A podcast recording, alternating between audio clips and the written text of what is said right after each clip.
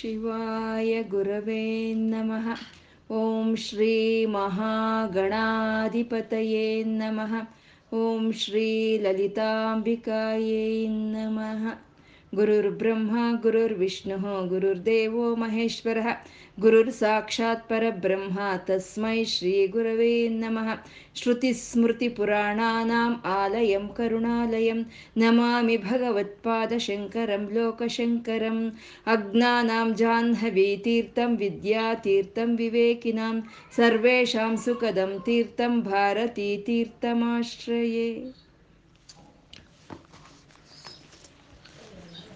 ಪರಮ ಶಿವನು ದೇವ, ದೇವನು ಆದಂಥ ಶಿವನು ತನ್ನ ಶಕ್ತಿ ಜೊತೆ ಸೇರಿದ್ರೆ ಮಾತ್ರನೇ ತನ್ನ ಕೆಲಸಗಳು ತಾನು ಮಾಡೋದಕ್ಕೆ ಪ್ರಭಾವಿತನಾಗ್ತಾನೆ. ಹಾಗಿಲ್ಲ ಅಂದರೆ ಅವನಲ್ಲಿ ಸ್ಪಂದನೇನೂ ಇರೋದಿಲ್ಲ. ಹರಿಹರ ಬ್ರಹ್ಮಾದರ ಆರಾಧನೆ ಮಾಡ್ತಾ ಇರೋ ಅಂಥ ಅಮ್ಮನವ್ರನ್ನ ನಾವೊಂದು ನಮಸ್ಕಾರ ಹಾಕಬೇಕು ಅಂದರು, ಒಂದು ಸ್ತೋತ್ರ ಮಾಡಬೇಕು ಅಂದರು, ಪುಣ್ಯ ಇದ್ರೆ ಮಾತ್ರನೇ ಸಾಧ್ಯವಾಗುವಂಥದ್ದು. ಶಂಕರರು ಅಮ್ಮನವರ ವಕ್ಷೋಜಗಳ ಒಂದು ವರ್ಣನೆಯನ್ನು ನಾಲ್ಕು ಶ್ಲೋಕಗಳ ಶ್ಲೋಕಗಳಲ್ಲಿ ವರ್ಣನೆ ಮಾಡಿದ್ರು. ಹಾಗೆ ವರ್ಣನೆ ಮಾಡುವಾಗ ಸಮಂ ದೇವಿ ಸ್ಕಂದ ದ್ವಿಪವದನ ಪೀತಂ ಅಂತ ಶುರು ಮಾಡಿದ್ರು. ಅಂದರೆ ಕುಮಾರಗಣನಾಥಾಂಬ ಅನ್ನೋ ಒಂದು ಭಾವನೆಯನ್ನು ಅಲ್ಲಿ ತಂದರು. ಅಂದರೆ ಆ ಕುಮಾರ ಗಣನಾಥರು ಇಬ್ಬರು ಒಂದೇ ಸಲಿ ಅಮ್ಮನವರ ವಕ್ಷೋಜಗಳಲ್ಲಿ ಸ್ತನಪಾನವನ್ನು ಮಾಡ್ತಾ ಇದ್ದಾರೆ ಅಂತ ಆ ವರ್ಣನೆಯನ್ನು ಮಾಡ್ತಾ ಆ ಮಕ್ಕಳ ಒಂದು ಭಾವನೆಯನ್ನು ನಮಗೂ ತಂದುಕೊಟ್ರು. ಮತ್ತು ಹಾಸಜನಕ ಅಂತ ಹೇಳಿ ಆ ಗಣಪತಿ ಒಂದು ಅಮಾಯಕವಾಗಿ ಅವನು ಮಾಡ್ತಾ ಇದ್ದ ಒಂದು ಹಾಸ್ಯವಾದ ಒಂದು ಚೇಷ್ಟೆಗಳಿಗೆ ಅಮ್ಮನವರು ಶಿವನು, ಸ್ಕಂದನು ನಗೆ ಆಡ್ತಾ ಇದ್ರು ಅಂತ ಹೇಳಿ ಅವರು ಒಂದು ಆನಂದದಾಯಕವಾದಂಥ ಒಂದು ಸಂಸಾರದ ಒಂದು ಚಿತ್ರೀಕರಣವನ್ನು ನಮ್ಮ ಮುಂದೆ ತಂದರು. ಮತ್ತೆ ವಹತ್ಯಂಬ ಅನ್ನೋ ಒಂದು ಶ್ಲೋಕದಲ್ಲಿ ಅಮ್ಮನವರ ವಕ್ಷೋಜಗಳ ಮೇಲೆ ಅಲಂಕೃತವಾಗಿರೋ ಅಂಥ ಒಂದು ಆಭರಣಗಳ ವರ್ಣನೆಯನ್ನು ಮಾಡಿದ್ರು. ಮತ್ತೆ ಆ ವಕ್ಷ ವಕ್ಷಸ್ಥಲದಲ್ಲಿ ಉತ್ಪನ್ನವಾಗ್ತಾ ಇರುವಂತ ಸ್ತನಪಾನದ ಮಹಿಮೆ ಎಂಥದ್ದು ಅಂತಂದರೆ ಅಮೂತೆ ವಕ್ಷೋಜವು ಅಂತ ಅಂದರೆ ಅದು ಅಮೃತಪಕ್ಕಿಂತ ಇನ್ನೂ ಮಿಗಿಲಾಗಿರೋ ಅಂಥ ಒಂದು ಇದು ಆ ಅಮೃತಪ್ರಾಯವಾದಂಥ ಒಂದು ಸ್ತನಪಾನವನ್ನು ಮಾಡಿದಂಥ ಕುಮಾರಗಣನಾಥರು ಬೆಳಿಲೇ ಇಲ್ಲ. ಮಕ್ಕಳಾಗಿ ಹಾಗೆ ನಿಂತುಬಿಟ್ರು ಅಂತ ಹೇಳಿದ್ರು. ಅವಿದಿತ ವಧು ಸಂಘ ರಸಿಕವು ಅಂತ ಹೇಳಿದ್ರು. ಅಂದರೆ, ಯಾವ ಹೆಣ್ಣಿನ ಸಾವಾಸ ಮಾಡಲಿಲ್ಲ ಅವರು ಅಂತ. ಅಂದರೆ, ಅಮ್ಮನವರ ಒಂದು ವಕ್ಷೋಜಗಳ ಒಂದು ಸ್ತನಪಾನವನ್ನು ಮಾಡಿದವರು ಅರಿಷಡ್ ವರ್ಗಗಳನ್ನು ಗೆಲ್ತಾರೆ ಅನ್ನೋ ಒಂದು ಸೂಚನೆಯನ್ನು ಅಲ್ಲಿ ಕೊಟ್ಟರು ಮತ್ತು ಅಮ್ಮನವರ ಒಂದು ವಕ್ಷೋಜಗಳ ಸ್ತನಪಾನವನ್ನು ಮಾಡಿದಂಥವರು ಸರಸ್ವತಿ ಪುತ್ರರಾಗ್ತಾರೆ. ಹಾಗೆ ಯಾರು ಅಮ್ಮನವರ ವಕ್ಷೋಜಗಳ ಸ್ತನಪಾನವನ್ನು ಮಾಡ್ತಾರೋ ಅವರು ಪ್ರೌಢ ಕವಿಗಳು ಆಗ್ತಾರೆ. ಹಾಗೆ ಅಂತ ಹೇಳಿ ನಾಲ್ಕು ಶ್ಲೋಕಗಳಲ್ಲಿ ಗುರುಗಳು ನಮಗೆ ವರ್ಣನೆ ಮಾಡಿದ್ರು. ಮತ್ತೆ ಮುಂದಿನ ಶ್ಲೋಕ ಹೇಳಿ ಸುಮ.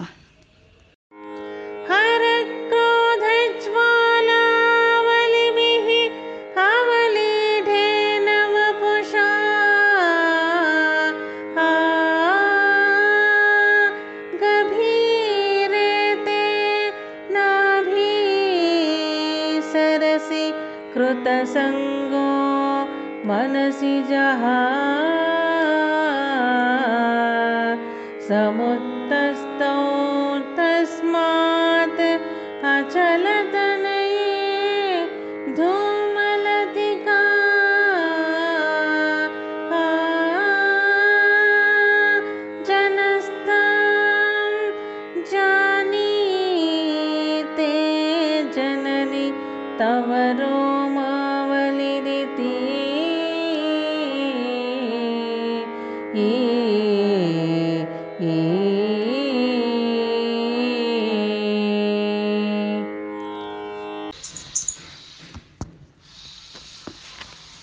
ಈ ಶ್ಲೋಕ ಹರಕ್ರೋಧ ಜ್ವಾಲಾವಲಿಭಿ ಈ ಶ್ಲೋಕ ಈ ಶ್ಲೋಕ ಹರನೇತ್ರಾಗ್ನಿ ಸಂದಗ್ಧ ಕಾಮ ಸಂಜೀವನೌಷಧಿ ಅನ್ನೋ ಲಲಿತಾ ಸಹಸ್ರನಾಮವನ್ನು ಇಲ್ಲಿ ನಾವು ಅನ್ವಯ ಅನ್ವಯಿಸ್ಕೋಬಹುದು. ಈ ಶ್ಲೋಕದಲ್ಲಿ ಗುರುಗಳು ಎರಡು ವಿಧವಾದ ಸಂಬೋಧನೆಯನ್ನು ಮಾಡ್ತಾ ಇದ್ದಾರೆ ಅಮ್ಮನವ್ರನ್ನ. ಅಚಲತನಯೇ ಅಂತ ಹೇಳಿದ್ರು. ಅಚಲತನಯೇ. ಅಚಲತನಯೇ ಅಂತಂದ್ರೆ, ಆ ಬೆಟ್ಟ ಹಿಮವಂತರಾಜನ ಮಗಳು ಅನ್ನೋದು ನಮಗೆ ತಿಳಿಯುತ್ತೆ ಅಲ್ವಾ? ಅಂದ್ರೆ ಅಚಲತನಯೇ ಅಂತಂದ್ರೆ, ಅಮ್ಮನವರು ಒಂದು ಅಮ್ಮನವ್ರಿಗೆ ಆ ಪರಮಾತ್ಮನ ಮೇಲೆ ಇರೋ ಒಂದು ಭಕ್ತಿ ಪ್ರೀತಿ ಅನ್ನೋದು, ಆ ಒಂದು ಆ ಒಂದು ಅನುರಾಗ ಅನ್ನೋದು, ಅದೆಲ್ಲ ಅಚಲ ತಾನೇ ಅಚಲ, ಅಚ, ಅದು ಕದಲ್ದಲೇ ಇರೋವಂಥ ಸ್ಥಿರವಾಗಿರೋವಂಥ ಭಕ್ತಿ ಅನ್ನೋದು ಒಂದು. ಮತ್ತೆ ಅಮ್ಮನವರು ತಾನು ತ್ರಿಪುರ ಸುಂದರಿ. ತಾನು ಮತ್ತೆ ಆ ಪರಮಾತ್ಮನ ಸೇವೆಯಲ್ಲಿ ತಾನು ತಾನು ತೊಡಗಿಸ್ಕೊಂಡಿದ್ದಾಳೆ. ಹಾಗಾಗಿ ಆ ಪರಮಾತ್ಮ ತನ್ನನ್ನ ಕೈ ಹಿಡಿತಾನೆ, ತನ್ನನ್ನು ಅನುಗ್ರಹಿಸ್ತಾನೆ ಅನ್ನೋ ಒಂದು ವಿಶ್ವಾಸ ಅಚಲವಾಗಿ ಇತ್ತಂತೆ ಇದು. ಅಚಲವಾಗಿ ಅದು, ಇದು ಕದಲ್ದಲ್ಲೇ ದೃಢವಾದಂಥ ಒಂದು ಭಾವನೆಯಲ್ಲಿ ಇದ್ಲು ಅಮ್ಮ ಅಂತ, ಅಚಲತನಯೇ ಅಂತ ಇಲ್ಲಿ ಗುರುಗಳು ಸಂಪೋ ಸಂಪೋದನೆ ಮಾಡ್ತಾ ಇದ್ದಾರೆ. ಹರಕ್ರೋಧ ಬಿಹಿ ಅವಲೀಡೇನ ವಪುಷ. ಅಂದರೆ ಈಶ್ವರನ ಒಂದು ಕೋಪದ ಒಂದು ಕೋಪದ ಜ್ವಾಲೆಗಳಿಗೆ ಅವನು ಸುಟ್ಟು ಹೋದ ಅಂತ. ಆ ಕೋಪದ ಜ್ವಾಲೆಗಳು, ಆ, ಶರೀರವನ್ನ ವಪುಷ ಅಂದ್ರೆ ಶರೀರ, ಆ ಮನ್ಮಥನ ಶರೀರವನ್ನ ಆವರಿಸ್ಬಿಡ್ತು ಅಂತ. ಹರಕ್ರೋಧ ಜ್ವಾಲಾವಲಿಭಿ ಅವಲೀಡೇನ ವಪುಷ ಅಂತ. ಇದು ತಾರಕಾಸನ ಸಂಹಾರ ಆಗಬೇಕು ತಾರಕಾಸನ ಸಂಹಾರ ಆಗಬೇಕು ಅಂದರೆ ಪಾರ್ವತಿ ಪರಮೇಶ್ವರ ಕಲ್ಯಾಣವಾಗಬೇಕು. ಆ ಪಾರ್ವತಿ ಪರಮೇಶ್ವರ ಕಲ್ಯಾಣವಾಗಿ ಅವರಿಗೆ ಸಂತಾನವಾಗಬೇಕು. ಆ ಸಂತಾನದಿಂದ ತಾರಕಾಸುರನ ಸಂಹಾರ ಅನ್ನೋದು ಆಗಬೇಕು.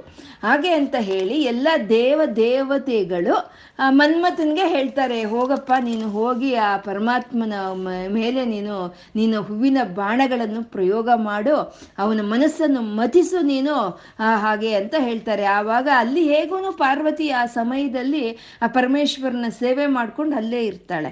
ಅಂದಮೇಲೆ ಪಾರ್ವತಿನೂ ಅಲ್ಲೇ ಇದ್ದಾಳೆ. ನೀನು ಹೋಗಿ ಇವಾಗ ಪರಮಾತ್ಮನ ಮನಸ್ಸನ್ನು ಮದಿಸ್ಬಿಟ್ರೆ ನೀನು, ಇವಾಗ ಪಾರ್ವತಿ ಪರಮೇಶ್ವರ ಕಲ್ಯಾಣ ಆಗುತ್ತೆ ಅಂತ ಹೇಳಿ ಅವನ್ನ ಮನ್ ಮನ್ಮಥನ್ನ ಕಳಿಸ್ತಾರೆ.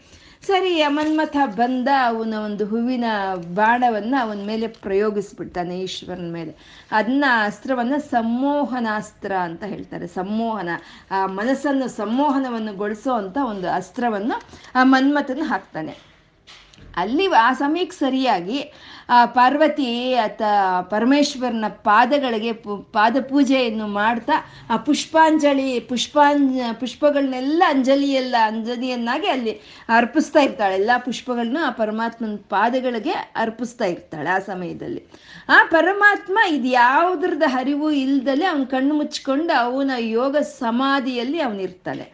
ಆ ಸಮಯಕ್ಕೆ ಸರಿಯಾಗಿ ಮನ್ಮಥ ಯಾವಾಗ ಈ ಹೂವಿನ ಬಾಣವನ್ನು, ಈ ಸಮ್ಮೋಹನ ಅಸ್ತ್ರವನ್ನು ಹಾಕಿದ್ನೋ, ಆ ಸಮ್ಮೋಹನ ಅಸ್ತ್ರ ಪರಮೇಶ್ವರನ ಮೇಲೆ ಕೆಲಸ ಮಾಡಿ ಹಂಗೆ ಕಣ್ಣು ತೆಗಿತಾನಂತೆ. ಕಣ್ಣು ತೆಗಿತಾನೆ. ಯೋಗ ನಿದ್ರೆಯಲ್ಲಿ ಇರೋ ಅಂತ ಈಶ್ವರ ಕಣ್ಣು ತೆಗಿತಾನೆ. ಕಣ್ಣು ತೆಗೆದು ಆ ಸಮಯಕ್ಕೆ ಸರಿಯಾಗಿ ಆ ಹೂವುಗಳನ್ನು, ಆ ಪಾದಗಳ ಮೇಲೆ ಇಡ್ತಾ ಇರುವಂಥ ಪಾರ್ವತಿಯನ್ನ ನೋಡ್ತಾನಂತೆ. ಎಷ್ಟು ಕ್ಷಣ ಮಾತ್ರ ನೋಡ್ತಾನಂತೆ. ನೋಡಿ ತಕ್ಷಣ ನಾನು ಯೋಗ ಸಮಾಧಿಯಲ್ಲಿ ನಾನು ಹೀಗಿದ್ರೆ ನನ್ನ ಮನಸ್ಸನ್ನ ಸ್ಪಂದನೆಗೆ ಒಳಗೊಟ್, ಒಳಮಾಡಿಸಿ ನನ್ನ ನನ್ನಲ್ಲಿ ಆ ಕ್ಷೋಭೆಯನ್ನು ತಂದು ನನ್ನಲ್ಲಿ ಒಂದು ಈ ಒಂದು ಕದಲಿಕೆಯನ್ನು ಈ ಮೋಹವನ್ನು ತಂದವನು ಯಾರು ಇವನು ಈ ಮನ್ಮತ ಅಂತ ಹೇಳಿ ಅವನು ಕಣ್ಣು ತೆಗೆದು ಕೋಪಾಗ್ನಿಯನ್ನು ಅವನು ಇದು ಮಾಡ್ತಾನಂತೆ ಕಣ್ಣಿಗಳಲ್ಲಿ. ಆವಾಗ ದೇವದೇವತೆಗಳೆಲ್ಲ ಅವರು ಹೇಳಿ ಕಳಿಸಿರ್ತಾರಲ್ವಾ, ಹೋಗಪ್ಪ ನೀನು, ಹೋಗಿ ನೀನು, ನಿನ್ನ ಅಸ್ತ್ರವನ್ನು ಆ ಪರಮೇಶ್ವರನ ಮೇಲೆ ನೀನು ಪ್ರಯೋಗಿಸು ಅಂತ ಹೇಳಿ ಹೇಳಿ ಕಳಿಸಿರ್ತಾರಲ್ವಾ. ಆವಾಗ ಆ ದೇವದೇವತೆಗಳೆಲ್ಲ ಏನು ಮಾಡ್ತಾರೆ, ಬೇಡ ಪರಮಾತ್ಮ, ಆ ಮನ್ಮಥನ್ನ ನೀನು ಕ್ಷಮಿಸ್ಬಿಡು, ಅವನು ಅವನು ಮಾಡಿದ ಕೆಲಸವು ಲೋಕ ಕಲ್ಯಾಣಕ್ಕಾಗಿ ಅವನು ಆ ರೀತಿ ಕೆಲಸ ಮಾಡಿದ್ದಾನೆ ಅವನು ಕ್ಷಮಿಸ್ಬಿಡಪ್ಪ, ಅವನು ದಹಿಸ್ಬೇಡ ಅಂತ ಹೇಳಿ ಎಲ್ಲ ದೇವದೇವತೆಗಳೆಲ್ಲ ಕೇಳ್ಕೊಳ್ತಾರಂತೆ. ಆದರೆ ಅವ್ರು ಕೇಳ್ಕೊಂಡ ಆ ಮಾತುಗಳು, ಆ ಶಬ್ದ ಅನ್ನೋದು ಆ ಈಶ್ವರನ ಕಿವಿಗೆ ಬಂದು ಸೇರೋದ್ರೊಳಗೇನೆ ಈ ಕೋಪದಿಂದ ಬಂದಂಥ ಜ್ವಾಲೆಗಳು ಹೋಗಿ ಮನ್ಮಥನ ಒಂದು ಶರೀರವನ್ನು ಸ್ಪರ್ಶಿಸ್ಬಿಡುತ್ತಂತೆ. ಇದು ವೈಜ್ಞಾನಿಕವಾಗಿ ಹೇಳ್ತಾರೆ ಅಲ್ವಾ? ಈ light light is faster than sound ಅಂತ. ಈ ಲೈಟ್ ಅನ್ನೋದು ಶಬ್ದಕ್ಕಿಂತ ವೇಗವಾಗಿ ಚಲಿಸುತ್ತೆ ಇದು. ಯಾ, ಇವಾಗ ನೋಡಿ ಮೋಡ ಮೋಡ ಬರುತ್ತೆ ಮಳೆ ತುಂಬ್ಕೊಂಡು ಬರುತ್ತೆ, ಮೋಡ ಬರುತ್ತೆ. ಆವಾಗ ನೀರು ತುಂಬಿರೋ ಅಂಥ ಒಂದು ಮೋಡಗಳು, ಎರಡು ಮೋಡ, ಮೋಡಗಳು ಒಂದಕ್ಕೊಂದು ಡಿ ಹೊಡೆದಾಗ ಅಲ್ಲಿ ಮಿಂಚು ಬರುತ್ತೆ, ಅಲ್ವಾ? ಮಿಂಚು ಬರುತ್ತೆ. ಆ ಮಿಂಚು ಬಂದಾಗ ಆ ಶಬ್ದವೂ ಹುಟ್ಟಿರುತ್ತೆ, ಆ ಮಿಂಚು, ಆ ಬೆಳಕು, ಆ ಶಬ್ದ ಎರಡು ಒಂದೇ ಸಲ ಹುಟ್ಟಿರುತ್ತೆ. ಆದರೆ ನಮ್ಗೆ ಫಸ್ಟ್ ನಮಗೆ ಕಾಣಿಸೋದು ಆ ಮಿಂಚು ಕಾಣಿಸುತ್ತೆ, ಆ ಲೈಟ್ ಆ ಮಿಂಚಿನ ಬಳ್ಳಿ, ಆ ಮಿಂಚು ಕಾಣಿಸುತ್ತೆ. ಅದು ಕಾಣಿಸಾದ್ಮೇಲೆ ಒಂದು ಎರಡು ಮೂರು ಸೆಕೆಂಡ್ಗೆ ನಮಗೆ ಆ ಶಬ್ದ ಕೇಳಿಸುತ್ತೆ ಅಲ್ವಾ? ಅಂದ್ರೆ ಶ ಕಾಂತಿ ಅನ್ನೋದು ಬೇ, ವೇಗವಾಗಿ ಚಲಿಸುತ್ತೆ ಅದು. ಈ ಶ, ಈ ಶಬ್ದಕ್ಕಿಂತ ವೇಗವಾಗಿ ಚಲಿಸುತ್ತೆ. ಹಾಗೆ ಈ ಪರಮೇಶ್ವರನ ಕೋಪ ಕೋಪ ಅನ್ನೋ ಒಂದು ಜ್ವಾಲೆ ಅನ್ನೋದು ಆ ದೇವದೇವತೆಗಳು ಹೇಳಿದ್ದ ಒಂದು ಮಾತುಗಳಿಗಿನ್ನ ಇನ್ನೂ ವೇಗವಾಗಿ ಚಲಿಸಿ ಆ ಮಾತುಗಳು ಇವನು ಕಿವಿ ಒಳಗೆ ಬೀಳೋದ್ರೊಳಗೆ ಕ್ಷಮಿಸು ತಂದೆ ನೀನು ಅಂತ ಅವ್ರು ಕೇಳ್ಕೊಂಡಿದ್ದ ಮಾತುಗಳು, ಇವನ್ ಕಿವಿ ಬೀಳೋದ್ರೊಳಗೆ ಇವನ ಒಂದು ಕೋಪದಿಂದ ಹುಟ್ಟಿದಂಥ ಜ್ವಾಲೆಗಳು ಹೋಗಿ ಮನ್ಮಥನ ಒಂದು ಶರೀರವನ್ನು ಸ್ಪರ್ಶೆ ಮಾಡುತ್ತಂತೆ. ಇದು ಹರಕ್ರೋಧ ಬಿಹಿ ಅವಲೀಡೇನ ವಪುಷ. ಅವಲೀಲೆಯಾಗಿ, ಆ ಶಬ್ದ ಇಲ್ಲಿ ಕೇಳಿಸೋದ್ರೊಳಗೆ ಅವಲೀಲೆಯಾಗಿ ಅವನ ಶರೀರವನ್ನ ಅಗ್ನಿ ಅನ್ನೋದು ಸ್ಪರ್ಶ ಮಾಡುತ್ತಂತೆ. ಗಭೀ, ಗಭೀರೇತೆ ನಾಭೀಸರಸಿ ಕೃತಸಂಗೋ ಮನಸಿಜಃ ಆ ಶರೀರ ಎಲ್ಲ ಬೆಂಕಿ ಹತ್ಕೊಂಡು ಉರಿತಾ ಇದೆ. ಬ, ಬಗ ಬಗ ಅಂತ ಉರಿತಾ ಇದೆ. ಅವಾಗ ಅವನೇನು ಮಾಡಬೇಕು? ಆ ಮನ್ಮಥನು ಅಂತಂದರೆ ಗಭೀರೇತೆ ನಾಭಿ ಸರಸಿ ಕೃತಸಂಗೋ ಮನಸಿಜಃ ಅನ್ನಂತೆ ಅಂದರೆ ಅಮ್ಮನವರ ನಾಭಿ ಅನ್ನೋದು ಒಂದು ಆಳವಾಗಿದೆ. ಗಭೀರೆ ಅಂದರೆ ಆಳವಾಗಿರೋ ಅಂಥದ್ದು ಆ ಅಮ್ಮನವರ ಒಂದು ನಾಭಿ ಅನ್ನೋದು ಆಳವಾಗಿದೆಯಂತೆ. ಅದು ಸರೋವರನಂತೆ. ನಾಭಿ ಸರಸಿ ಅಂತ ಇದ್ದಾರೆ. ಅಂದರೆ ಸರೋವರಕ್ಕೆ ಹೋಲಿಸ್ತಾ ಇದ್ದಾರೆ. ಯಾಕೆ ಅಂದರೆ ಈ ನಾಭಿ ಅಂತ ಇರೋದು ಮಣಿಪುರ ಚಕ್ರದಲ್ಲಿ ಇರುತ್ತೆ ಅಲ್ವಾ? ಮಣಿಪುರ ಚಕ್ರ ಹದಿನಾರು ದಳಗಳ ಚಕ್ರ. ಆ ಚಕ್ರದ ಮಧ್ಯದಲ್ಲಿ ಇರೋದೇ ಈ ನಾಭಿ ಅನ್ನೋದು. ಈ ನಾಭಿ ಸುತ್ತ ಇರುತ್ತೆ ಹದಿನಾರು ದಳಗಳ ಚಕ್ರ ಅದು. ಅದು ಜಲತತ್ವಕ್ಕೆ ಒಂದು ಸಂಕೇತ ಅಲ್ವಾ? ಜಲತತ್ವದ ಚಕ್ರ ಮಣಿಪುರ ಚಕ್ರ ಅನ್ನೋದು. ಅಂದ್ರೆ ಈ ಬೆಂಕಿಯಲ್ಲಿ ಹುರಿತಾ ಇರೋ ಮನ್ಮಥನ್ಗೆ ಏನ್ ಬೇಕು? ಆ ಬೆಂಕಿಯನ್ನ ನಂದಿಸ್ಕೊಳ್ಳೋದಕ್ಕೆ ಅಂದ್ರೆ ನೀರ್ ಬೇಕು ಅಲ್ವಾ? ಹಾಗಾಗಿ ಅವನು ಆ ಗ ಆಳವಾಗಿರೋ ಅಂತ ನಾಭಿ ಅನ್ನೋ ಒಂದು ಸರಸಲ್ಲಿ ಅವನು ಬಂದು ಬೀಳ್ತಾನಂತೆ. ಬಗ ಬಗ ಅಂತ ಉರಿತಾ ಇರೋ ಮೈನ್ ಹಾಕೊಂಡು ಬಂದು ಅಮ್ಮನವರ ನಾಭಿ ಒಳಗೆ ಅದು ಆಳವಾಗಿದೆಯಂತೆ, ಆ ನಾಭಿ ಒಳಗೆ ಅವನು ಧುಮುಕ್ಬಿಟ್ನಂತೆ. ಏನು ಶಂಕರಾಚಾರ್ಯರ ಒಂದು ಇದು, ಹೇ, ಒಂದು ಇದಲ್ವಾ? ಅದರಲ್ಲಿ ಕೃತಸಂಗೋ ಮನಸಿಜಹ ಮನಸಿಜಹ ಅಂದ್ರೆ ಮನ್ಮತ ಅವನು ಹೋಗಿ ಅದರಲ್ಲಿ ಬಿದ್ದನಂತೆ. ಸಾಮಾನ್ಯವಾಗಿ ಈ ಏನಾದರೂ ತುಂಬ ಬಿಸಿ ಇರೋಂಥ ಒಂದು ಪದಾರ್ಥಗಳ ಮೇಲೆ ನೀರು ಬಿದ್ದರೆ ಏನಾಗುತ್ತೆ? ಹೊಗೆ ಬರುತ್ತೆ ಅಲ್ವಾ? ಹೊಗೆ ಬರುತ್ತೆ. ಏನಾದರೂ ಇವಾಗ ನಾವು ರೊಟ್ಟಿಗೆ ಗಿಟ್ಟಿ ತಡ್ತಾ ಇರ್ತೀವಿ, ಅದು ಆ ಬಾ ಒಂದು ಹೆಂಚು ಒಂದು ಸ್ವಲ್ಪ ತಣ್ಣಗಾಗ್ಬೇಕು ಅಂದ್ರೆ ನೀರು ಹಾಕಿದ್ರೆ ನಾವೇನಾಗುತ್ತೆ ಅದು? ಆ ಒಂದು ಹೊಗೆ, ಸಣ್ಣನೆ ಹೊಗೆ ಮೇಲೆ ಹೋಗುತ್ತಲ್ವಾ? ಹಾಗೆ ಇವನು ಉರಿತಾ ಇರೋ ಮನ್ಮಥನ ಹೋಗಿ ಅಮ್ಮನವರ ನಾಭಿ ಅನ್ನೋ ಒಂದು ಸರಸಲ್ಲಿ ಬಿದ್ದ ತಕ್ಷಣ ಆ ನಾಭಿಯಿಂದ ಸಣ್ಣನ ಹೊಗೆ ಮೇಲೆ ಬರೋದಕ್ಕೆ ಶುರುವಾಯ್ತಂತೆ. ಅದನ್ನ ಹೇಳ್ತಾ ಇದ್ದಾರೆ.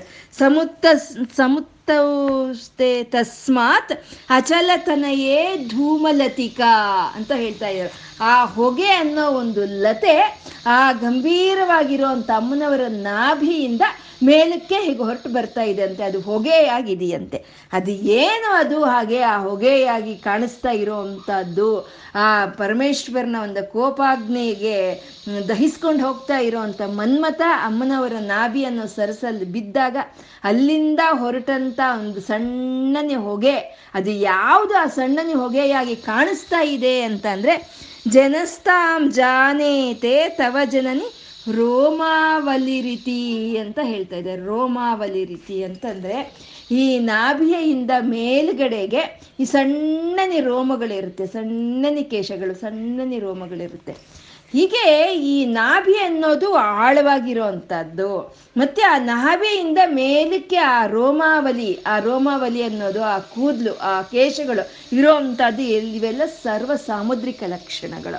ಹಾಗೆ ಆ ಸರ್ವ ಸಾಮುದ್ರಿಕ ಲಕ್ಷಣಗಳದೊಂದೇ ಇರೋ ಅಂಥ ಅಮ್ಮನವರ ಒಂದು ವಿಗ್ರಹ ಅನ್ನೋದು, ಆ ವಿಗ್ರಹದ ನಾಭಿ ಅನ್ನೋದು ಆಳವಾಗಿದೆ. ಅಲ್ಲಿಂದ ಈ ರೋಮಾವಲಿ ಈ ರೋಮಾವಲಿ ಅನ್ನೋದು ಹೀಗೆ ಆ ಪಾದಿಯಿಂದ ಈಗ ಮೇಲಕ್ಕೆ ಹೋಗ್ತಾ ಇದೆ.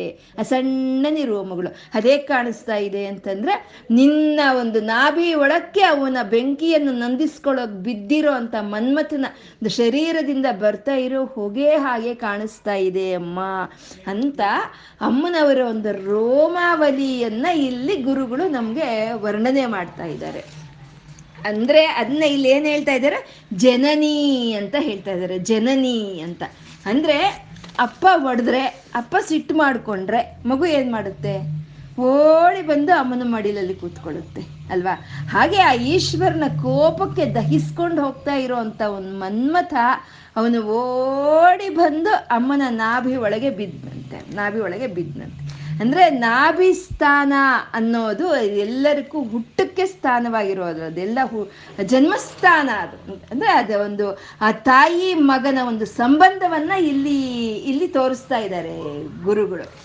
ಮತ್ತೆ ಅವನು ಬಂದ ಇಲ್ಲಿ ಬಿದ್ದ, ಹೊಕ್ಕಳಲ್ಲಿ ಬಿದ್ದ ಅಂತಂದ್ರೆ, ನಾಭಿಯಲ್ಲಿ ಬಿದ್ದ ಅಂತಂದ್ರೆ, ಇವಾಗ ತ್ರೈಲೋಕ್ಯ ಮೋಹನ ಚಕ್ರದಲ್ಲಿ ಉತ್ಪನ್ನವಾಗೋದು ಶೃಂಗಾರ ರಸ. ಸ್ವಾದಿಷ್ಠಾನ ಚಕ್ರದಲ್ಲಿ ಉತ್ಪನ್ನವಾಗೋದು ವೀರರಸ. ಮಣಿಪುರ ನಾಭಿ ಹತ್ರ ಉತ್ಪನ್ನವಾಗೋದು ಕರುಣಾರಸ. ಕರುಣಾರಸ ಅಲ್ಲಿ ಉತ್ಪನ್ನವಾಗುತ್ತೆ ನಾಭಿ ಹತ್ರ. ಅಂದ್ರೆ ಆ ನಾಭಿ ಸರಸಿ ಅಂತ ಹೇಳಿರೋದು ಕರುಣಾರಸಕ್ಕೆ ಸಾಗರವಾಗಿರುವಂಥದ್ದು ಆ ಕರುಣಾರಸ ಅನ್ನೋದು ತುಂಬಿಕೊಂಡಿರೋವಂಥ ಸರಸ್ಸು ಅದು. ಆ ಪರಮಾತ್ಮನಿಗೆ ಬಂದಂಥ ಕೋಪವನ್ನು ನಂದಿಸ್ಬೇಕು ಅಂದರೆ ಅದಕ್ಕೆ ಅಮ್ಮನವರ ಕರುಣೇನೆ ಅದಕ್ಕೆ ಬೇಕಾಗಿರುವಂಥದ್ದು ಅಂತ ಹೇಳಿ ಅವನು ಆ ಅಮ್ಮನ ಒಂದು ನಾಭಿ ಒಳಗೆ ಬಿದ್ದು, ಬಿದ್ದ ಅಂತ ಹೇಳಿ ಇಲ್ಲಿ ಆ ತಾಯಿ ಮಗನ ಒಂದು ಅನುಬಂಧವನ್ನ ಆ ರೋಮಾವಲಿಯನ್ನ ಇಲ್ಲಿ ವರ್ಣನೆ ಮಾಡ್ತಾ ಗುರುಗಳು ನಮಗೆ ಇದನ್ನ ತಿಳಿಸ್ಕೊಡ್ತಾ ಇದ್ದಾರೆ. ಇನ್ ಮುಂದಿನ ಎರಡು ಶ್ಲೋಕಗಳು ಒಟ್ಟಿಗೆ ಹೇಳ್ಬಿಡಿ. ಯದೇ ತತ್ಕಾಲಿಂದಿ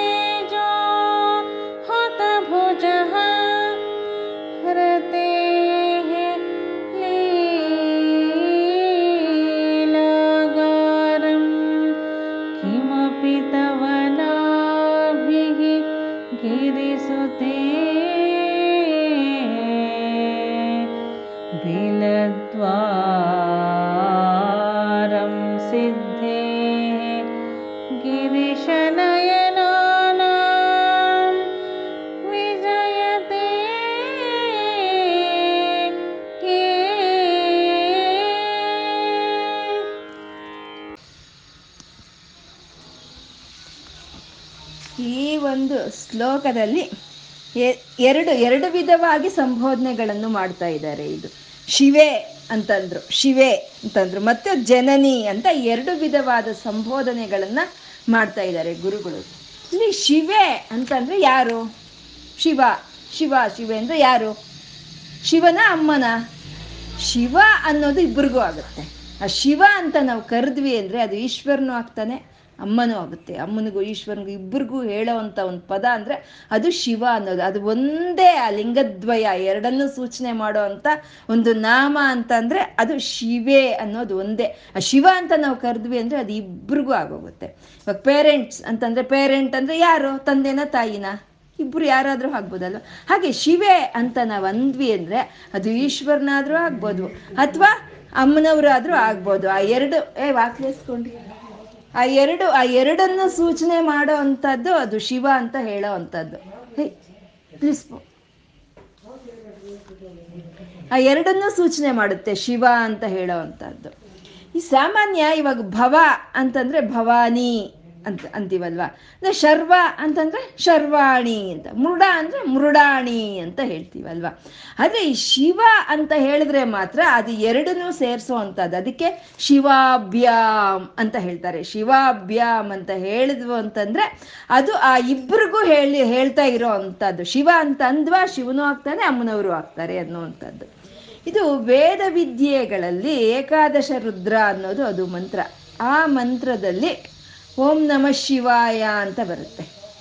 ಅಂದರೆ ಓಂ ನಮ ಶಿವಾಯ ಅಂತಂದರೆ ಅದು ಅದು ಪಂಚಾಕ್ಷರಿ. ಓಂ ನಮ ಶಿವಾಯ ಅನ್ನೋದು ಪಂಚಾಕ್ಷರಿ ಮಂತ್ರ ಅದು. ಆ ಪಂಚಾಕ್ಷರಿ ಮಂತ್ರ ಏನನ್ನು ಸಂಕೇತ ಮಾಡುತ್ತೆ ಅಂತಂದರೆ ಸೃಷ್ಟಿ, ಸ್ಥಿತಿ, ಲಯ, ತಿರೋಧಾನ ಅನುಗ್ರಹಗಳನ್ನು ಸಂಕೇತ ಮಾಡೋ ಅಂಥದ್ದೇ ಇದು ಓಂ ನಮ ಶಿವಾಯ ಅಂತ. ಆ ಓಂ ನಮ ಶಿ, ಮತ್ತು ಓಂ ನಮಃ ಅಂತಂದರೆ ಇವಾಗ ನಾವು ಈ ಮಕ್ಕಳಿಗೆ ಅಕ್ಷರಾಭ್ಯಾಸವನ್ನು ಮಾಡ್ತೀವಲ್ವಾ?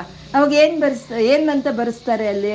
ಓ ನಾಮಃ ಶಿವಾಯ ಅಂತ ಬರೆಸ್ತಾರೆ ಅಲ್ವಾ? ಓ ನಾಮಃ ಶಿವಾಯ ಅಂತ ಬರೆಸ್ತಾರೆ. ಅಂದರೆ ಓ ನಾಮಃ ಅಂತಂದರೆ ಅಕ್ಷರ ಸ್ವರೂಪಿಣಿ ಅಮ್ಮ ಅಂತ. ಅದಕ್ಕೆ ನಾವು ಓನಾಮ ಬರಲ್ಲ ಇವನಿಗೆ ಅಂತ ಹೇಳ್ತೀವಿ ಅಲ್ವಾ? ಇಲ್ಲ, ಈ ಹೊಟ್ಟೆ ಸೀಳಿದ್ರೂ ಓನಾಮಗಳಿಲ್ಲ ಅಂತ ಹೇಳ್ತೀವಿ. ಅಂದರೆ ಓನಾಮ ಅಂತಂದರೆ ಅಕ್ಷರಗಳು ಅಂತ. ಅಂದರೆ ಅಕ್ಷರ ಸ್ವರೂಪಿಣಿ, ಅಮ್ಮ ಮಾತೃಕಾವರ್ಣ ರೂಪಿಣಿ. ಆ ಓಂ ಅನ್ನೋದು, ಆ ಓಂ ಅನ್ನೋ ಒಂದು ಢಮರುಕು ನಾದಕ್ಕೆ ಬಂದಿರೋ ಈ ಐವತ್ತು ಅಕ್ಷರಗಳು. ಆ ಓಂ ನಮ ಶಿವಾಯ ಅಂತಂದ್ರೆ, ಆ ಮಾತೃಕಾ ವರ್ಣ ರೂಪಿಣಿಯಾದ ಅಮ್ಮನವರು ಮತ್ತೆ ಸೃಷ್ಟಿ, ಸ್ಥಿತಿ, ಲಯ, ತಿರೋಧಾನ, ಅನುಗ್ರಹಗಳಿಗೆ ಕಾರಣವಾದಂಥ ಶಿವನು. ಇಬ್ಬರು ಸೇರಿದ್ರೇನೆ ಅದು ಶಿವಾಯ, ಓಂ ನಮ ಶಿವಾಯ ಅಂತ. ಅದನ್ನೇ ಶಿವಾಭ್ಯಾಮ್ ಅಂತ. ಅಂದರೆ ಒಂದು ಶಿವ ಅಂತ ನಾವು ಕರೆದ್ವಿ ಅಂದರೆ ಅದು ಇಬ್ರಿಗೂ ಆಗೋಗುತ್ತೆ ಅದು. ಅದು ಶಿವಾಯ. ಮತ್ತೆ ಜನನಿ ಅಂತ ಈ ಸಂಬೋಧನೆ ಮಾಡಿದ್ರು. ಜನನಿ ಜನನಿ ಅಂದರೆ ಈ ಶಿವಾಯ, ಶಿವ ಅಂತ ಅಂದರೆ ಅದು ಈ ಸೃಷ್ಟಿಗೆ ಆದಿಯಲ್ಲಿ ಇದ್ದಂಥ ಜ್ಞಾನಾನಂದ ಚೈತನ್ಯವೇ ಶಿವ ಅಂತ ಹೇಳೋದು. ಮಂಗಳಕರವಾದ ಜ್ಞಾನಾನಂದ ಚೈತನ್ಯವನ್ನೇ ನಾವು ಶಿವ ಅಂತ ಕರಿತೀವಿ. ಆ ಶಿವ ಅಂತ ನಾವು ಯಾವ್ದು ಕರಿತೀವೋ ಅದಕ್ಕೆ ಯಾವುದೇ ನಾಮ ರೂಪ ಇಲ್ದಲೇ ಇರುವಂಥದ್ದು. ಆ ಚೈತನ್ಯಕ್ಕೆ ಯಾವುದು ಒಂದು ರೂಪ ಅಂತ ಇಲ್ಲ. ಆ ಚೈತನ್ಯಕ್ಕೆ ನಾವು ಶಿವ ಅಂತ ನಾವು ಕರ್ಕೊಳ್ತಾ ಇದ್ದೀವಿ ಅಷ್ಟೇ ಅದು. ಅದಕ್ಕೆ ಯಾವುದು ನಾಮ ರೂಪ ಅಂತ ಇಲ್ಲ. ಇಲ್ಲಿ ಜನನಿ ಅಂತಂದರೆ ಆ ನಿರ್ಗುಣಾಕಾರ ಬ್ರಹ್ಮಳೆ ಹೀಗೆ ಈ ಎಲ್ಲ ಪಂಚಭೂತಗಳಾಗಿ, ಪ್ರಕೃತಿಯಾಗಿ, ಸಮಸ್ತ ಜೀವಿಗಳಾಗಿ ಪ್ರಕಟವಾದ್ಲು ಅಂತ. ಜನನಿ ಅಂದರೆ ಕಾರಣವಾದವಳು ಅಲ್ವಾ? ಆ ಎಲ್ಲ ಈ ಪ್ರಕೃತಿಯನ್ನ, ಈ ಪ್ರಪಂಚವನ್ನ, ಈ ಪಂಚಭೂತಗಳನ್ನ ನಮಗೆ ತಂದು ಕೊಟ್ಲು. ಯಾರು? ಜನನಿ. ಇವಳು ಯಾರು ಈ ಜನನಿ ಅಂದ್ರೆ? ಸೃಷ್ಟಿಗೆ ಪೂರ್ವದಲ್ಲಿ ಇರುವಂತ ಜ್ಞಾನಾನಂದ ಚೈತನ್ಯ ಶಿವನೇ ಈ ಜನನಿ ಅಂತ. ಅಂದ್ರೆ ಆ ನಿರ್ಗುಣಾಕಾರ ಬ್ರಹ್ಮಳನ್ನ ಸಗುಣಾಕಾರವಾಗಿ ನಮ್ಗೆ ತೋರಿಸೋ ಅಂಥದ್ದು ಈ ಶಿವ ಜನನಿ ಅಂತ ಹೇಳಿ ಇಲ್ಲಿ ಸಂಬೋಧನೆ ಮಾಡ್ತಾ ಇದ್ದಾರೆ ಅಂತಂದ್ರೆ. ಅಂದ್ರೆ ಇದು ಯಾಕೆ ಈ ರೀತಿ ಶಿವ ಅಂತ ಮತ್ತೆ ಜನನಿ ಅಂತ ಸಂಬೋಧನೆ ಮಾಡಿದ್ರು ಅಂತಂದ್ರೆ, ಆ ನಿರ್ಗುಣಾಕಾರ ಚೈತನ್ಯವೇ ಈ ಸಗುಣಾಕಾರವನ್ನು ಪಡ್ಕೊಂಡಿದೆ. ಈ ಸಗುಣಾಕಾರ ಚೈತನ್ಯವೇ ಆ ನಿರ್ಗುಣಾಕಾರ ಅಂತ ನಾವು ತಿಳ್ಕೋಬೇಕು. ನಾವು ತಿಳ್ಕೊಂಡ್ರೆ ನಮ್ಗೆ ಈ ಶ್ಲೋಕಗಳಲ್ಲಿ ಇರೋವಂಥ ಸೌಂದರ್ಯ ವರ್ಣನೆ ಅನ್ನೋದು ನಮ್ಗೆ ಸರಿಯಾಗಿ ಅರ್ಥ ಆಗುತ್ತೆ. ಅದು ನಮಗೆ ತಿಳಿಲಿಲ್ಲ ಅಂತಂದ್ರೆ ಅದು ಅನರ್ಥ ಆಗೋಗುತ್ತೆ. ಯಾಕೆಂದ್ರೆ ಅಮ್ಮನವರ ಒಂದು ಶರೀರ ಅನ್ನೋದು ರಕ್ತ ಮಾಂಸಮಯವಾಗಿರೋದಲ್ಲ ಅಂತ ನಾವು ಹೇಳ್ಕೊಂಡೇ ಬರ್ತಾ ಇದ್ದೀವಿ ಅಲ್ವಾ? ಆ ನಿರ್ಗುಣಾಕಾರವೇ ಈ ಸಗುಣಾಕಾರವನ್ನು ತಗೊಳ್ತು ಅಂತ ನಾವು ನಾವು ಮೊದಲು ತಿಳ್ಕೊಂಡ್ರೆ ನಮಗೆ ಅರ್ಥ ಆಗುವಂಥದ್ದು. ಅದು ಎದೆ ತತ್ಕಾಲಿಂದಿ ತನುತರ ತರಂಗಾಕೃತಿ ಶಿವೆ ಅಂತಂದ್ರು. ಅಂದ್ರೆ ಎದೆ ಅಂದ್ರೆ ಅದು ಎದೆ ಎತ್ ಎದೆ ಏ ತತ್ ತತ್, ಕಿಂಚಿತ್ ಅಂತ ಹೇಳೋ ಅಂಥದ್ದೆಲ್ಲ ಸಂಸ್ಕೃತದಲ್ಲಿ ಅಂದ್ರೆ ನಾವು ಅದು ಅಂತ ಹೇಳ್ತೀವಲ್ವಾ? ಅದು ಅಂತ ಹೇಳ್ಬಿಡ್ತೀವಿ. ಹೆಸರು ಹೇಳೋದಿಲ್ಲ. ಅದು ಅಂತ ಹೇಳ್ತೀವಿ ನಾವು ಅಲ್ವಾ? ಹಾಗೆ ಎದೆ, ಅದು ಹೇಗಿದೆ ಅಂದ್ರೆ ಕಾಳಿಂದಿ ನದಿಯ ತರಂಗವಾಗಿದೆ ಅಂತ ಹೇಳ್ತಾ ಇದ್ದಾರೆ. ಎದೆ ತತ್ಕಾಲಿಂದಿ ಅಂತ. ಅದು ಅಂತಂದ್ರೆ ಯಾವುದು? ಯಾವುದು ಇಲ್ಲಿ? ಅದು ಅಂತಂದ್ರೆ ಯಾವುದು? ಇಲ್ಲಿ ಹೇಳಿದ್ರು ಅರಕ್ರೋಧ ಜ್ವಾಲಾವಲಿ ಬಿಹಿ ಅಂತ ಹೇಳಿ ಅಮ್ಮನವರ ರೋಮಾವಲಿಯನ್ನ ಅಲ್ವಾ ಇಲ್ಲಿ ವರ್ಣನೆ ಮಾಡಿದ್ದು. ಆ ರೋಮಾವಳಿ ಯಾ ಹೇಗಿದೆ ಅಂತಂದ್ರೆ ಅಂತ ಇಲ್ಲಿ ಹೇಳ್ತಾ ಇದ್ದಾರೆ. ಈ ಶ್ಲೋಕದಲ್ಲಿ ಎಲ್ಲೂ ಆ ರೋಮಾವಳಿ ಅನ್ನೋ ಪದವನ್ನು ಈ ಶ್ಲೋಕದಲ್ಲಿ ಬಳಸಲೇ ಇಲ್ಲ. ಬಳಸ್ದಲೇ ಸುಮ್ಮನೆ ಅದು ಅಂತ ಹೇಳಿ ಅದು ಹೀಗಿದೆ ಅನ್ನೋದನ್ನ ಗುರುಗಳು ನಮಗೆ ಇಲ್ಲಿ ಹೇಳ್ತಾ ಇದ್ದಾರೆ. ಯಾಕೆ ಅಂದ್ರೆ ಸ್ವಲ್ಪ ವಿಮರ್ಶೆ ಮಾಡಿಕೊಂಡು ಆನಂದ ಪಡೋರ್ಗೆ ಅದು ಬೇಕು ಅಲ್ವಾ? ಇಲ್ಲಾಂದ್ರೆ ಎಲ್ಲ ಸ್ಪೂನ್ ಫೀಡಿಂಗ್ಗೆ ಆಗೋದ್ರೆ ನಮ್ಗೆ ಹೇಗೆ? ಹಾಗೆ ಅಲ್ಲಿ ರೋಮಾವಲಿಲತಿ ಅಂತ ನಿಲ್ಸಿದಂತ ಗುರುಗಳು ಎದೆ ಅದು ಹೇಗಿದೆ ಅಂದ್ರೆ ಕಾಳಿಂಗ ನದಿಯ ಒಂದು ತರಂಗವಾಗಿ ಕಾಣಿಸ್ತಾ ಇದೆ ಅಂತ ಇಲ್ಲಿ ವರ್ಣನೆ ಮಾಡ್ತಾ ಇದ್ದಾರೆ. ಅಂದ್ರೆ ಕಾಳಿ ಕಾಲಿಂದಿ ನದಿ ಅಂತ ಇದು ಯಮುನಾ ನದಿ. ಯಮುನಾ ನದಿಯನ್ನೇ ಕಾಳಿಂದಿ ನದಿ ಅಂತ ಹೇಳೋದು. ಆ ಕಳಿಂಗ ದೇಶದ ಜೊತೆಗೆ ಆ ಯಮುನಾ ನದಿಗೆ ಇರೋಂಥ ಒಂದು ಸಂಬಂಧಕ್ಕೆ ಅದನ್ನ ಕಾಳಿ, ಕಾಳಿಂಗ ನದಿ ಅಂತ ಹೇಳ್ತಾರೆ. ಮತ್ತೆ ಆ ಕಾಳಿಂಗ ದೇಶದಲ್ಲಿ ಮಣ್ಣು ಹೇಗಿರುತ್ತೆ ಅಂದ್ರೆ ಕಪ್ಪು ಬಣ್ಣದಲ್ಲಿ ಇರುತ್ತಂದ್ರೆ ಕಪ್ಪು ಬಣ್ಣದಲ್ಲಿ.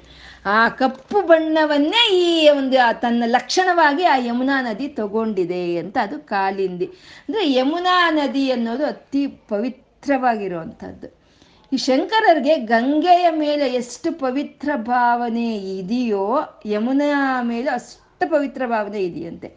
ಅದಕ್ಕೆ ಗಂಗಾ ಸ್ತೋತ್ರವನ್ನ ಶ್ಲೋಕ ಗಂಗ, ಎರಡು ಶ್ಲೋಕಗಳಲ್ಲಿ ಗಂಗೆಯನ್ನು ಅವರು ವರ್ಣನೆ ಮಾಡಿದ್ದಾರೆ. ಆ ಗಂಗೆಯನ್ನು ಹೇಗೆ ವರ್ಣನೆ ಮಾಡಿದಾರೋ, ಯಮುನಾಷ್ಟಕ ಅಂತ ಹೇಳಿ ಯಮುನಾ ನದಿಯನ್ನು ಅವರು ವರ್ಣನೆ ಮಾಡಿದ್ದಾರೆ. ಬಹುಶಃ ಅವ್ರು ವರ್ಣನೆ ಮಾಡ್ದಲೇ ಬಿಟ್ಟಿರೋದು ಯಾವುದು ಈ ಪ್ರಪಂಚದಲ್ಲಿ ಇಲ್ಲ ಅಂತ ಕಾಣಿಸುತ್ತೆ ಅಲ್ವಾ? ಹಾಗೆ ಆ ಪವಿತ್ರವಾದ ಯಮುನಾ ನದಿಯ ಒಂದು ತರಂಗವಾಗಿದೆ ನಿನ್ನ ರೋಮಾವಳಿ ಅಂತ ಗುರುಗಳು ಇಲ್ಲಿ ಹೇಳ್ತಾ ಇದ್ದಾರೆ. ಎದೆ ತತ್ಕಾಲಿಂದಿ ತನುತರ ತರಂಗಾಕೃತಿ ಶಿವೇ ಅಂತ ಅದು ಆ ಯಮುನಾ ನದಿಯ ಒಂದು ತರಂಗವಾಗಿದೆ ಅಂತ. ಕೃಷೇ ಮಧ್ಯೆ ಕಿಂಚಿತ್ ಜನನಿ ತವ ಯದ್ಭಾತಿ ಸುದಿಯಾಂ ಅಂತ ಹೇಳ್ತಾ ಇದ್ದಾರೆ. ಅಂದ್ರೆ ಅದು ಆ ಯಮುನಾ ನದಿಯ ತರಂಗ ಅನ್ನೋದು ಅದು ಹೇಗಿದೆ ಅಂದ್ರೆ ಮೇಲಿಂದ ಕೆಳಕ್ಕೆ ಬರ್ತಾ ಇದೆಯೇನೋ ಅನ್ನೋ ಹಾಗೆ ಕಾಣಿಸ್ತಾ ಇದೆಯಂತೆ. ಯಾರಿಗೆ? ವಿಮರ್ದಾಧನ್ಯೋನ್ಯಂ. ಅಂದ್ರೆ ವಿಮರ್ಶೆ ಮಾಡೋ ಅಂಥ ಜ್ಞಾನಿಗಳಿಗೆ, ವಿಮರ್ಶೆ ಮಾಡೋ ಅಂಥ ಬುದ್ಧಿವಂತಿಕೆ ಇರೋ ಅಂಥವ್ರಿಗೆ ಅದು ಅಮ್ಮನವರ ಒಂದು ಹೃದಯದಿಂದ ಜಾರಿ ಕೆಳಕ್ಕೆ ಬರ್ತಾ ಇರೋ ಯಮುನಾ ನದಿಯ ಒಂದು ತರಂಗವೇನೋ ಅನ್ನೋ ಹಾಗೆ ಇದೆಯಂತೆ ಅದು ಯಾಕೆ ಹಾಗೆ ಅನಿಸ್ತಾ ಇದೆ ಅವ್ರಿಗೆ ಅಂತಂದ್ರೆ ಕುಚ ಕಲಶಯೋಹೋ ಅಂತರಗತಂ ಅಂದ್ರೆ ಅಮ್ಮನವರ ಒಂದು ಸ್ತನಗಳು ಅನ್ನೋದು ಭಾರವಾಗಿರುತ್ತೆ, ಸ್ತನಗಳು ಭಾರವಾಗಿರುತ್ತೆ. ಏಕೆ ಅಂದರೆ, ಸ ಅಖಿಲಾಂಡ ಕೋಟಿ ಬ್ರಹ್ಮಾಂಡ ನಾಯಕಿ ಅಮ್ಮ, ಎಲ್ಲ ಪ್ರಾಣಿಗಳನ್ನು ತಾನು ಪೋಷಣೆ ಮಾಡಬೇಕು, ಎಲ್ಲ ಪ್ರಾಣಿಗಳಿಗೂ ತಾನು ಆಹಾರವನ್ನು ಒದಗಿಸಬೇಕು ಅಂತಂದರೆ, ಆ ಸ್ತನಗಳು ಭಾರವಾಗಿದೆಯಂತೆ. ಆ ಸ್ತನ ಭಾರವಾಗಿರೋ ಅಂಥ ಒಂದು ಸ್ತನಗಳ ಮಧ್ಯದಲ್ಲಿ ಆ ಸೂಕ್ಷ್ಮವಾಗಿರೋ ಅಂಥ ಚಿದಾಕಾಶ, ದಹರಾಕಾಶ ಅಂತ ಹೇಳ್ತೀವಿ, ಹೃದಯಾಕಾಶ ಅಂತ ಹೇಳ್ತೀವಲ್ವ? ಈ ಪಂಚಭೂತಗಳಲ್ಲಿ ಸೂಕ್ಷ್ಮವಾಗಿರೋವಂಥದ್ದು ಅಂದರೆ ಅದು ಆಕಾಶವೇ. ಸೂಕ್ಷ್ಮ ಅಂದರೆ ಸೂಕ್ಷ್ಮ ಆಕಾಶ ಆ ಸೂಕ್ಷ್ಮವಾಗಿರುವಂಥ ಆಕಾಶವೂ ಅಲ್ಲಿ ಆ ಸ್ತನಗಳ ಒಂದು ಭಾರದ ಮಧ್ಯದಲ್ಲಿ ತಾನು ಇರೋಕ್ಕಾಗಲ್ಲ ಅಂತ ಹೇಳಿ ಅದು ಯಮುನಾ ನದಿಯ ಒಂದು ತರಂಗವಾಗಿ ಕೆಳಕ್ಕೆ ಜಾರಿ ಅಮ್ಮನವರ ನಾಭಿ ಸೇರ್ತಾ ಇದೆಯಂತೆ ಅದು. ಹೃದಯಾಕಾಶ ಅಂತ ಏನು ಹೇಳ್ತಾರೋ ಅದು ಹಾಗೆ ಜಾರಿ ಬೀಳ್ತಾ ಇದೆ ಅಂತ ಇಲ್ಲಿ ಗುರುಗಳು ವರ್ಣನೆ ಮಾಡ್ತಾರೆ ಅದು ಬುದ್ಧಿ, ಅದು ಹೇಳಿಲ್ಲ ರೋಮಾವಲಿ ಅಂತ ಹೇಳಿಲ್ಲ, ಅದು ಅಂತ ಹೇಳಿದ್ರು. ಅಲ್ಲಿ ಕೊನೆಗೆ ರೋಮಾವಳಿ ಅಂತ ಹೇಳಿದ್ರಲ್ವ? ಅದು ಹೀಗಿದೆ ಅಂತ ಹೇಳಿ ಇಲ್ಲಿ ವರ್ಣನೆ ಮಾಡ್ತಾ ಇದ್ದಾರೆ. ಅಂದ್ರೆ ಅದು ಆಕಾಶ, ಚಿದಾಕಾಶ ಅನ್ನೋದು ಅದು ಹಾಗೆ ಕೆಳಕ್ಕೆ ಜಾರಿಯಲ್ಲಿ ಇರಕ್ಕಾಗ್ತಾ ಇಲ್ಲ ಅಲ್ಲಿ. ಯಾವಾಗ ಎಲ್ಲಿ ಇರಕ್ಕಾಗಲ್ಲ ಅಂತಂದ್ರೆ ಯಾವ ಇನ್ನು ಎಲ್ಲಿ ನಾವು ಹುಟ್ಟಿದೀವೋ ಅಲ್ಲಿಗೆ ಓಡೋಗ್ತೀವಲ್ವಾ? ಅಂದ್ರೆ ಅಮ್ಮನ ನಾಭಿ ಸೇರ್ತು ಹಾಗೆ ಅಂತಂದ್ರೆ ಚಿದಾಕಾಶ ಸೇರ್ತು ಅಂದ್ರೆ ಆಕಾಶ ಒಂದೇನೆ. ಚಿದಾಕಾಶ, ದಹರಾಕಾಶ ಅಂತ ನಾವು ವಿಧ ವಿಧವಾಗಿ ನಾವು ಕರಿತೀವಿ. ಆದರೆ ಆಕಾಶ ಅನ್ನೋದು ಯಾವಾಗಲೂ ಒಂದೇನೆ. ಇವಾಗ ಒಂದು ಮಡಿಕೆಯಲ್ಲಿ ನೀರಿಟ್ರೆ ಆ ನೀರಲ್ಲಿ ನಮ್ಗೆ ಆಕಾಶ ಕಾಣಿಸುತ್ತೆ. ಅದನ್ನೇ ಘಟಾಕಾಶ ಅಂತ ಹೇಳ್ತೀವಲ್ವ? ಆದರೆ ಆಕಾಶ ಒಂದೇನೆ. ಆಕಾಶ ಯಾವ ರೀತಿ ಒಂದೇನೋ ಆಕಾಶಕ್ಕೆ ಕಾರಣವಾಗಿರುವಂಥ ಆತ್ಮ. ಪರಮಾತ್ಮ ಅದು ಒಂದೇನೆ. ಹಾಗೆ ಆ ಆಕಾಶ ಅನ್ನೋದು ಜಾರಿ ಅಮ್ಮನವರ ಒಂದು ನಾಭಿಯನ್ನು ಸೇರ್ತಾ ಇದೆ. ಸೇರ್ತಾ ಇದೆಯೇನೋ ಅನ್ನೋ ಹಾಗಿದೆ ಅಂತ ಗುರುಗಳು ಈ ಶ್ಲೋಕದಲ್ಲಿ ಹೇಳ್ತಾ ಇದ್ದಾರೆ. ಹಿಂದಿನ ಶ್ಲೋಕದಲ್ಲಿ ಏನು ಹೇಳಿದ್ರು? ಈ ನಾ, ಈ ನೂಗಾರು ಅನ್ನೋದು ಅಂದ್ರೆ ಈ ರೋಮಾವಲಿ ಅನ್ನೋದು ಹೊಗೆ ಥರ ಮೇಲಕ್ಕೆ ಹೋಗ್ತಾ ಇದೆ ಅಂತ ಹೇಳಿದ್ರು. ಇವಾಗ ಅದೇ ರೋಮಾವಲಿ ಯಮುನಾ ನದಿಯ ಒಂದು ತರಂಗವಾಗಿ ಕೆಳಕ್ಕೆ ಬರ್ತಾ ಇದೆ ಅಂತ ಹೇಳ್ತಾ ಇದ್ದಾರೆ. ಅಂದ್ರೆ ಇಲ್ಲಿ ಆ ಕುಂಡಲಿನಿ ಆ ಕುಂಡಲಿನಿ ಸಂಚಾರ ಮಾಡ್ತಾ ಮೇಲೆ ಹೋಗಿ ಮತ್ತೆ ಕೆಳಕ್ಕೆ ಬರೋ ಅಂತ ಪ್ರಕ್ರಿಯೆಯನ್ನ ಈ ಎರಡು ಶ್ಲೋಕಗಳಲ್ಲಿ ಗುರುಗಳು ನಮಗೆ ತೋರಿಸ್ಕೊಟ್ಟಿರೋ ಅಂಥದ್ದು ಮತ್ತೆ ಆಕಾಶ ಆಕಾಶ ಬಂದು ನಾಭಿಯನ್ನು ಸೇರ್ತು ಹಾಗೆ ಅಂತ ಅಂದ್ರೆ ಪಂಚಭೂತಗಳಿಗೂ ಕಾರಣವಾಗಿರೋ ಅಂಥದ್ದು ಅಮ್ಮನವರ ಒಂದು ನಾಭಿ ಅಂತ ಹೇಳೋದು. ಅಂದ್ರೆ ಸಮಸ್ತ ಪ್ರಕೃತಿ, ಎಲ್ಲ ಪ, ಪಂಚಭೂತಗಳು, ಸಮಸ್ತ ಪ್ರಕೃತಿ, ಎಲ್ಲ ಅಖಿಲಾಂಡ ಕೋಟಿ ಬ್ರಹ್ಮಾಂಡಗಳು, ಎಲ್ಲ ಜೀವರಾಶಿಗಳಿಗೂ ಹುಟ್ಟು ಸ್ಥಾನ ಅಮ್ಮನವರ ನಾಭಿ ಅಂತ ಇಲ್ಲಿ ಹೇಳ್ತಾ ಇದ್ದಾರೆ. ಅಂದ್ರೆ ಸೃಷ್ಟಿ, ಸ್ಥಿತಿ, ಲಯ, ಕಾರಣಗಳಿಗೆ ಕಾರಣವಾಗಿರೋ ಅಮ್ಮನವರ ಒಂದು ನಾಭಿ ಅನ್ನೋದನ್ನ ಈ ಶ್ಲೋಕದ ಮೂಲಕ ಗುರುಗಳು ತಿಳಿಸ್ತಾ ಇದ್ದಾರೆ ನಮಗೆ. ಮತ್ತೆ ಈ ನಾಭಿ ಹೇಗಿದೆ? ಈ ರೋಮಾವಲಿಯನ್ನ ಹೇಳಿದ್ರು. ಮತ್ತೆ ಆ ನಾಭಿ ಹೇಗಿದೆ ಅಂತ ಅಂದ್ರೆ ಸ್ಥಿರೋ ಗಂಗಾವರ್ತ ಅಂತಂದ್ರೆ ಗಂಗಾವರ್ತ ಅಂದ್ರೆ ಗಂಗಾವರ್ತ ಅಂದ್ರೆ ಗಂಗಾ ನದಿಯಲ್ಲಿ ಇರೋ ಒಂದು ಸುಳಿ, ಸುಳಿನೇನ ಅನ್ನೋದು ಅದನ್ನ. ಸುಳಿ, ಗಂಗಾ ನದಿಯಲ್ಲಿ ಇರುವಂತ ಸುಳಿಯಾಗೆ ಇದೆಯಂತೆ ಅಮ್ಮನವರ ಒಂದು ನಾಭಿ ಅನ್ನೋದು. ಅಂದ್ರೆ ಗಂಗಾ ಅಂತ ಅಂದ್ರೇನೆ ಅದು ಪವಿತ್ರತೆಗೆ ಒಂದು ಹೆಸರು ಅಲ್ವಾ, ಗಂಗಾ. ಗಂಗಾ ಅನ್ನೋ ಹೆಸರು ಕೇಳಿದ್ರೇ ಸಾಕು, ನಮ್ಮ ಮೈಯೆಲ್ಲ ಪುಲುಕವಾಗುತ್ತಲ್ವ? ನಾವೇನೋ ಪವಿತ್ರ ಭಾವನೆ ನಮ್ಮಲ್ಲಿ ಬಂದ್ಬಿಡುತ್ತೆ ಆ ಗಂಗಾ ಅನ್ನೋದು ಕೇಳಿದ ತಕ್ಷಣ ಅಲ್ವಾ? ಆ ಗಂಗಾ ಪಾನದಿಂದ, ಗಂಗಾ ಸ್ನಾನದಿಂದ, ಗಂಗಾ ತೀರ್ಥದಿಂದ ಯಾಕೆ ಆ ಗಂಗೆಯನ್ನು ಪ್ರೋಕ್ಷಣೆ ಮಾಡಿಕೊಂಡ್ರೆ ಸಾಕು? ನಮಗೆ ಇರೋ ಅಂಥ ಪಾಪಗಳೆಲ್ಲ ಹೋಗೋಗುತ್ತೆ, ನಾವು ಅಂತ ಪವಿತ್ರರಾಗ್ತೀವಿ ಅನ್ನೋ ಒಂದು ಪವಿತ್ರತೆ. ಅದಕ್ಕೆ ಅಷ್ಟು ಪವಿತ್ರ ಗಂಗಾ ನದಿ, ಅದಕ್ಕೆ ಆ ಗಂಗಾ ನದಿ, ಆ ಬ್ರಹ್ಮದೇವರ ಕಮಂಡಳದಲ್ಲಿ ಒಂದು ಸ್ಥಾನವನ್ನು ಗಿಟ್ಟಿಸ್ಕೊಳ್ತು. ಆ ಮಹಾವಿಷ್ಣುವಿನ ಪಾದಗಳನ್ನೇ ಪಾವನವನ್ನು ಮಾಡ್ತು ಆ ಗಂಗಾ ನದಿ. ಅಷ್ಟೇ ಯಾಕೆ? ಆ ಗಂಗಾಧರ ಅವನ ತಲೆ ಮೇಲೆ ಹೋಗಿ ಕೂತ್ಕೊಂಡಿದೆ ಅಂತ ಪವಿತ್ರತೆ ಆ ಗಂಗಾ ನದಿದು ಮತ್ತೆ ಪವಿತ್ರತೆ ಅಂದ್ರೆ ಗಂಗಾ ನದಿ. ಗಂಗಾ ಅಂದ್ರೇನೆ ಪವಿತ್ರೆ. ನಾವು ಹೇಳ್ತೀವಿ ಗಂಗೆಯ ಹಾಗೆ ಪವಿತ್ರಳು ಅಂತ ನಾವು ಹೇಳ್ತೀವಿ ಅಲ್ವಾ? ಅಂತ ಪವಿತ್ರವಾದಂಥ ಗಂಗಾ ನದಿಯಲ್ಲಿ, ಆ ಗಂಗಾವರ್ತಃ ಅವರ್ತಃ ಅಂದ್ರೆ ಸುಳಿ. ಆ, ಅಮ್ಮ, ನಿನ್ನ ನಾಭಿ ಹೇಗಿದೆ ಅಂದ್ರೆ ಆ ಪವಿತ್ರವಾದ ಗಂಗಾ ನದಿಯಲ್ಲಿ ಸುಳಿಯ ಹಾಗೆ ಇದೆ ಅಂತ ಆ ನಾಭಿಯನ್ನ ವರ್ಣನೆ ಮಾಡ್ತಾ ಇದ್ದಾರೆ. ಮತ್ತೆ ಇಲ್ಲಿ ಸ್ಥಿರೋ ಅಂತ ಹೇಳಿದ್ರು. ಸ್ಥಿರೋ ಅಂತ ಅಂದರೆ ಶಾಶ್ವತವಾಗಿರೋ ಅಂಥದ್ದು ಅಂತ ಅಂದರೆ ಮೋಕ್ಷ ಅಂತ.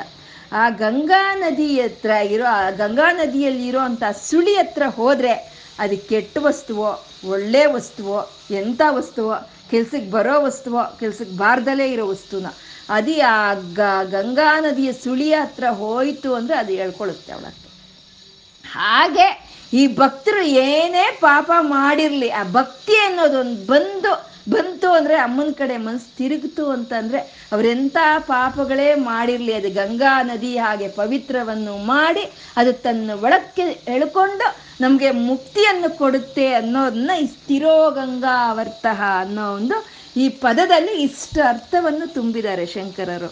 ಸ್ಥಿರೋ ಗಂಗಾವರ್ತಃ ಸ್ತನಮುಕುಲ ರೋಮಾವಲಿಲತಾ.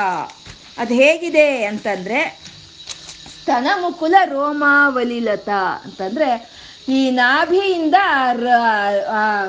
ರೋಮಾವಳಿ ಹೀಗೆ ಮೇಲೆ ಎದ್ದು, ಎದ್ದಿರೋ ಹಾಗಿದೆ. ಆ ರೋಮಾವಳಿ ಲತೆ ಅನ್ನೋದು ಹೇಳಿದ್ರು ಅಲ್ವಾ?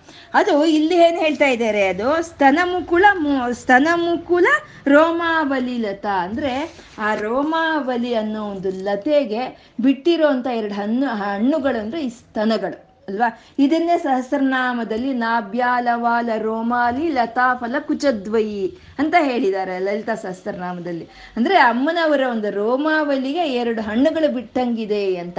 ಆ ಎರಡು ಹಣ್ಣುಗಳು ಆ ಬಿಟ್ಟಿರೋ ಅಂತ ಲತೆಗೆ ಯಾವ್ದಪ್ಪ ಆಧಾರ ಅಂತಂದ್ರೆ ಅಮ್ಮನವ್ರ ನಾಭಿನಂತೆ. ಅಂದ್ರೆ ಯಾವ್ದಾದ್ರು ಒಂದು ಗಿಡಕ್ಕೆ, ಯಾವ್ದಾದ್ರು ಒಂದು ವೃಕ್ಷಕ್ಕೆ, ಯಾವ್ದಾದ್ರು ಒಂದು ಲತೆಗೆ ಅದಕ್ಕೆ ಪಾದಿನೇ ಆಧಾರ ಅಲ್ವಾ? ಪಾದಿ ಇಲ್ದಲೇ ಇದ್ದಿದ್ದು ಯಾವುದು ಬರಲ್ಲಲ್ವಾ? ಹಾಗೆ ಆ ನಿನ್ನ ನಾಭಿ ಅನ್ನೋ ಒಂದು ಪಾದಿನೇ ಈ ಎರಡು ಸ್ತನಗಳಾಗಿ ಸೂರ್ಯಚಂದ್ರರ ರೂಪದಲ್ಲಿ ಇರುವಂತ ಒಂದು ಸ್ತನಗಳು, ಸರ್ವ ಕೋಟಿಗೂ ಆಹಾರವನ್ನು ಕೊಡ್ತಾ ಇರುವಂತ ಒಂದು ಸ್ತನಗಳನ್ನು ಹೊತ್ತಿರೋ ಅಂತ ಆ ಲತೆಗೆ ನಿನ್ನ ಪಾದಿನೇ, ನಿನ್ನ ನಾಭಿ ಅನ್ನೋ ಒಂದು ಪಾದಿ ಆಧಾರವಾಗಿದೆ ಅಂತ. ಸ್ಥಿರೋ ಗಂಗಾವರ್ತ ಸ್ತನಮುಕುಲ ರೋಮಾವಲಿಲತ. ಅರ್ಥ ಆಗ್ತಾ ಇದೆಯಾ? ಕಲಾವಾಲಂ ಕುಂಡಂ ಕುಸುಮ ಶರತೇಜೋ ಹುತಭುಜ. ಅಷ್ಟೇನಾ ಅದು ಇನ್ಯಾರಿಗ ಆಧಾರವಾಗಿದೆ ಅಂತಂದ್ರೆ ಕುಸುಮ ಶರ ಅಂತಂದ್ರೆ ಮನ್ಮಥನು. ಹೂವಿನ ಬಾಣಗಳನ್ನು ಹಿಡಿದಿರೋನು ಅವನು ಮನ್ಮಥ. ಆ ಕುಸುಮ ಶರನಿಗೆ ಆಶ್ರಯವನ್ನು ಕೊಟ್ಟಿದೆ, ಅಲ್ವಾ? ಅವನು ಮನ್ಮಥ ಈಶ್ವರನ ಕೋಪದ ಅಗ್ನಿಗೆ ದಹಿಸ್ಕೊಂಡು ಹೋಗ್ತಾ ಇರೋವನ ಅವನ ಅಮ್ಮನವರ ಒಂದು ನಾಭಿ ಒಳಗೆ ಅವನು ನುಗ್ಗದ, ಅಲ್ವಾ? ನುಗ್ಗದಾಗ ಅಲ್ಲಿ ಆಶ್ರಯವನ್ನು ಕೊಟ್ಟಿದೆ ಅದು ಅದು ಆಶ್ರಯವನ್ನು ಕೊಟ್ಟು ಅವನ ಅವನ ಅವನ ಶರೀರ ಏನೋ ದಹಿಸ್ಕೊಂಡೋಯ್ತು. ಅವನ ಶರೀರ ದಹಿಸ್ಕೊಂಡು ಹೋದ್ರೂ ಅಮ್ಮನವರ ಕರುಣೆ ಅನ್ನೋ ಒಂದು ರಸದಲ್ಲಿ ಅವನು ಅವನು ಅವನು ಮುಳುಗಿದ್ದಕ್ಕೆ ಅವನ ತೇಜಸ್ಸು ಅವನಿಗೆ ಉಳಿಯಿತು. ಅಂದ್ರೆ ಅವನ ಶಕ್ತಿ, ಅವನ ಸಾಮರ್ಥ್ಯ ಅವನಲ್ಲಿ ಉಳಿಯಿತು. ಅವನ ಶರೀರ ಏನೋ ಇಲ್ಲ. ಆದರೆ ಅವನ ಶಕ್ತಿ, ಅವನ ಸಾಮರ್ಥ್ಯ ಅವನಲ್ಲಿ ಹಾಗೇ ಉಳ್ಕೊಳ್ಳುತ್ತೆ. ಅದು ಯಾರಿಂದ ಉಳಿತು ಅಮ್ಮನವರ ಒಂದು ಕರುಣಾರಸದಿಂದ ಅವನಿಗೆ ಶರೀರ ಇಲ್ದಿದ್ರು ಅವನಿಗೆ ಆ ಶಕ್ತಿ, ಆ ಸಾಮರ್ಥ್ಯ, ಆ ತೇಜಸ್ಸು ಅನ್ನೋದು ಅವನಿಗೆ ಉಳಿತಂತೆ. ಇದನ್ನೇ ನಮ್ಮ ತೆಲುಗುನಲ್ಲಿ ಒಂದು ಗಾದೆ ಇದೆ. ಚಿಂತ ಚಚ್ಚಿನ ಪುಲುಪು ಚಾವಲೆ ಇದು ಅಂತ. ಅಂದ್ರೆ ಹುಣಸೆ ಗಿಡ ಸತ್ರುನು ಅದ್ರ ಹುಳಿ ಹೋಗ್ಲಿಲ್ಲ ಅಂತ. ಹುಣಸೆ ಗಿಡ ಹುಣಸೆ ಗಿಡ ಇಲ್ಲ ಸತ್ತೋಯ್ತಂತೆ, ಆದ್ರೆ ಅದು ಹುಳಿ ಮಾತ್ರ ಹೋಗ್ಲಿಲ್ವಂತೆ. ಹಾಗೆ ಈ ಮನ್ಮಥನ ಶರೀರ ಹೋದ್ರೂ ಅವನ ಶಕ್ತಿ, ಸಾಮರ್ಥ್ಯ, ಅವನ ತೇಜಸ್ಸು ಅನ್ನೋದು ಅಮ್ಮನವರ ಕರುಣೆಯಿಂದ ಹಾಗೆ ನಿಂತ್ಕೊಳ್ತು. ಹಾಗೆ ಅವನು ಆ ಶರೀರ ಇಲ್ದಲೇ ಇರುವಂತ ಮನ್ಮಥನು ಅಮ್ಮನವರ ಒಂದು ನಾಭಿಯನ್ನ ಆಶ್ರಯವನ್ನಾಗಿ ಮಾಡಿಕೊಂಡು ಮತ್ತೆ ರ- ರತೆ ಲೀಲಾಗಾರಂ ಕಿಮಪಿತವನಾಭಿ ತವ ಗಿರಿಸುತ್ತೆ ಅಂದ್ರೆ ತನ್ನ ಒಂದು ಹೆಂಡತಿಯಾದ ರತಿ ಜೊತೆ ಅಲ್ಲಿ ಅವನ ನಾಭಿಯನ್ನ ಆಧಾರವನ್ನಾಗಿ ಮಾಡಿಕೊಂಡು ಎಲ್ಲ ಸಾಮಾನ್ಯ ಜನರ ಒಂದು ಮನಸ್ಸನ್ನು ಕೆದಡಿಸ್ತಾ ಇದ್ನಂತೆ. ಎಲ್ಲ ಸಾಮಾನ್ಯ ಜನರ ಮನಸ್ಸನ್ನು ಕೆದಡಿಸ್ತಾ ಬರ್ತಾ ಇದ್ದೆ. ಅವನು ಹಾಗೆ ಶರೀರ ಇಲ್ದಿದ್ರು ಅವನ ಒಂದು ರತಿ ಜೊತೆ ಸೇರ್ಕೊಂಡು ಅವನ ಲೀಲೆಯನ್ನು ನಡೆಸ್ತಾ ಎಲ್ಲ ಸಾಮಾನ್ಯ ಜನರ ಮನಸ್ಸನ್ನು ಅವನು ಕೆದಡಿಸ್ತಾ ಇದ್ದಾನೆ ಅಂದ್ರೆ ಅದಕ್ಕೆ ನಿನ್ನ ನಾಭಿ ಆಧಾರವಾಗಿದೆ ಅಮ್ಮ ಅಂತ ಇಲ್ಲಿ ಕುಸುಮ ಶರತೇಜೋ ಹುತಭುಜಃ ಅಂತ ಹೇಳ್ತಾ ಇದ್ದಾರೆ. ಮತ್ತೆ ಇಲ್ಲಿ ಹುತಭುಜಃ ಅಂತ ಒಂದು ಪದವನ್ನು ಹಾಕಿದ್ದಾರೆ. ಅಂದ್ರೆ ಮನ್ಮಥನು ನಾನೇನು ಅಮ್ಮನವ್ರ ನಾಭಿ ಒಳಗೆ ಇದೀನಿ, ನಂಗೇನು ಪರವಾಗಿಲ್ಲ ಅಂತ ಅವ್ನು ಅನ್ಕೊಂಡ್ಬಿಟ್ರೆ ಅವನ್ ಸಾಮಾನ್ಯ ಜನರಿಗೆ ಸಾಮಾನ್ಯ ಜನರಿಗೆ ಮನಸ್ಸನ್ನ ಮಾತ್ರ ಅವನ್ ಕೆದಡಿಸ್ತಾನೆ ಆದ್ರೆ ಭಕ್ತರ ಮನಸ್ಸನ್ನ ಕೆದಡ್ಸಕ್ಕೆ ಅವನಿಗಾಗಲ್ಲ. ಆ ಭಕ್ತರ ಮನಸ್ಸನ್ನ ಅವನೇನಾದ್ರೂ ಮತಿಸಕ್ ಹೋದ್ರೆ ಹುತ ಭುಜಃ ಅಂದ್ರೆ ಅವರ ಒಂದು ಅಗ್ನಿಗೆ ಇವನು ಭೋಜನವಾಗಿ ಹೋಗೋಗ್ತಾನೆ ಅಂತ. ಅಂದ್ರೆ ಅಮ್ಮನವರ ಒಂದು ನಾಭಿಯ ಧ್ಯಾನದಿಂದ ಅರ್ಷಡ್ ವರ್ಗಗಳನ್ನು ನಾವು ಗೆಲ್ಬೋದು ನಮ್ಮಲ್ಲಿ ಯಾವುದೇ ಕಾಮ ಒಂದು ಅನ್ನೋದು ನಮ್ಮಲ್ಲಿ ಇಲ್ದಲೆ ನಿಷ್ಕಾಮರಾಗಿ ನಾವು ಇರ್ತೀವಿ ಅನ್ನುವಂಥದ್ದನ್ನ ಇಲ್ಲಿ ಹೇಳ್ತಾ ಇದ್ದಾರೆ. ಅದು ರಥೆ ಲೀಲಾಗಾರಂ ಕಿಮಪಿ ತವ ನಾಭಿ ಗಿರಿಸುತೆ. ಆ ಅಮ್ಮನವರ ಒಂದು ನಾಭಿ ಅನ್ನೋದು ಅದೊಂದು ಭಕ್ತರಿಗೆ ಒಂದು ಮುಕ್ತಿಯನ್ನು ಕೊಡ್ತಾ ಆ ರೋಮಾವಲಿ ಅನ್ನೋ ಒಂದು ಇದಕ್ಕೆ ಅದು ಆಧಾರವಾಗಿದ್ದುಕೊಂಡು, ಆ ಮನ್ಮಥನ ಒಂದು ಆಧಾರವಾಗಿ ಆ ಮನ್ಮಥ ರತಿ ದೇವಿಗಳಿಗೆ ಒಂದು ಸ್ಥಾನವಾಗಿ ಅಂತ ನಾವಿ ಇನ್ನೇನ್ ಮಾಡ್ತಾ ಇದೆ ಅಂತ ಅಂದ್ರೆ, ಬಿಲದ್ವಾರಂ ಸಿದ್ದೇಹೆ ಗಿರೀಶ ನಯನಾನಾಂ ವಿಜಯತೆ ಅಂತ ಹೇಳ್ತಾ ಇದ್ದಾರೆ. ಅಂದ್ರೆ ಎಲ್ಲ ಸಿದ್ಧಿಗಳಿಗೋ ಎಲ್ಲ ಸಿದ್ಧಿಗಳಿಗೋ, ಗಿರೀಶನಯ್ಯನ ಬಿಲದ್ವಾರಂ ಸಿದ್ಧೇಹೆ ಅಂತಂದ್ರೆ ಅಮ್ಮನವರ ಒಂದು ಆ ನಾಭಿ ಅನ್ನೋದು ಆ ನಾಭಿ ಒಳಗಡೆನೆ ಅಣಿಮ, ಮಹಿಮ, ಗರಿಮ ಲಗಿಮ ಪ್ರಾಕಾಮ್ಯ, ಈಶತ್ವ, ವಶಿತ್ವ ಅಂತ ನಾವು ಹೇಳ್ಕೊಂಡಿದ್ವಿ ಈ ಅಷ್ಟ ಸಿದ್ಧಿಗಳು ಅಮ್ಮನವರ ಒಂದು ನಾಭಿ ಒಳಗಡೆನೇ ಇದೆಯಂತೆ, ಎಲ್ಲ, ಆ ಎಲ್ಲ ನಾಭಿ ಒಳಗಡೆನೆ ಇದೆಯಂತೆ. ಆ ಬಿಲದ್ವಾರಂ ಯಾರ್ಯಾರು ಯಾವ್ಯಾವ ರೀತಿ ಅಮ್ಮನವ್ರನ್ನ ಉಪಾಸನೆ ಮಾಡಿ ಈ ಸಿದ್ಧಿಗಳನ್ನು ಪಡ್ಕೋಬೇಕು ಅಂದ್ರೆ ಆ ಸಿದ್ಧಿಗಳನ್ನು ನಮ್ಗೆ ಕೊಡುವಂಥ ಬಿಲದ್ವಾರದ ಹಾಗೆ ಇದೆಯಂತೆ ಅಮ್ಮನವರ ಒಂದು ನಾಭಿ ಅನ್ನೋದು ಅದು ಗಿರೀಶ ನಯನಾನ ವಿಜಯತೆ. ಗಿರೀಶ ನಯನ ಅಂತಂದ್ರೆ ಅವನು ಸೂರ್ಯನ ಈಶ್ವರನು. ಅವನು ಗಿರೀಶ ನಯನ ಅವನ ನಯನಗಳೆಂತಾದ್ರು ಸೂರ್ಯ ಚಂದ್ರ ಅಗ್ನಿ. ಅಗ್ನಿ ನೇತ್ರಗಳಾಗಿರೋ ಅಂತ ಈಶ್ವರನಿಗೆ ಅದು ತಪಸ್ಸು ಮಾಡೋದಕ್ಕೆ ಒಂದು ಗುಹೆಯಾಗಿ ಇದೆಯಂತೆ. ಅಮ್ಮನವರ ಒಂದು ನಾಭಿ ಅನ್ನೋದು ಇದು ಯಾಕೆ ಹೀಗೆ ಶಂಕರರು ಈ ರೀತಿ ಒಂದು ವರ್ಣನೆ ಮಾಡಿದ್ರು ಅಂತಂದ್ರೆ, ಶಂಕರರ ಗುರುಗಳು ಗೋವಿಂದ ಭಗವತ್ಪಾದರು ಅಂತ ನಾವು ಹೇಳ್ಕೊಂಡಿದ್ದೀವಲ್ವ? ಆ ಗೋವಿಂದ ಭಗವತ್ಪಾದರು ಅವರೇ ಅಲ್ಲ, ಹಿಂದಿನ ಕಾಲದಲ್ಲಿ ಎಲ್ಲ ಈ ಋಷಿ ಮುನಿಗಳು ಒಂದು ಸಣ್ಣ ಗುಹೆಗಳಲ್ಲಿ ಹೋಗಿ ಅವರು ತಪಸ್ ಮಾಡ್ತಾ ಇರ್ತಾರಲ್ವಾ?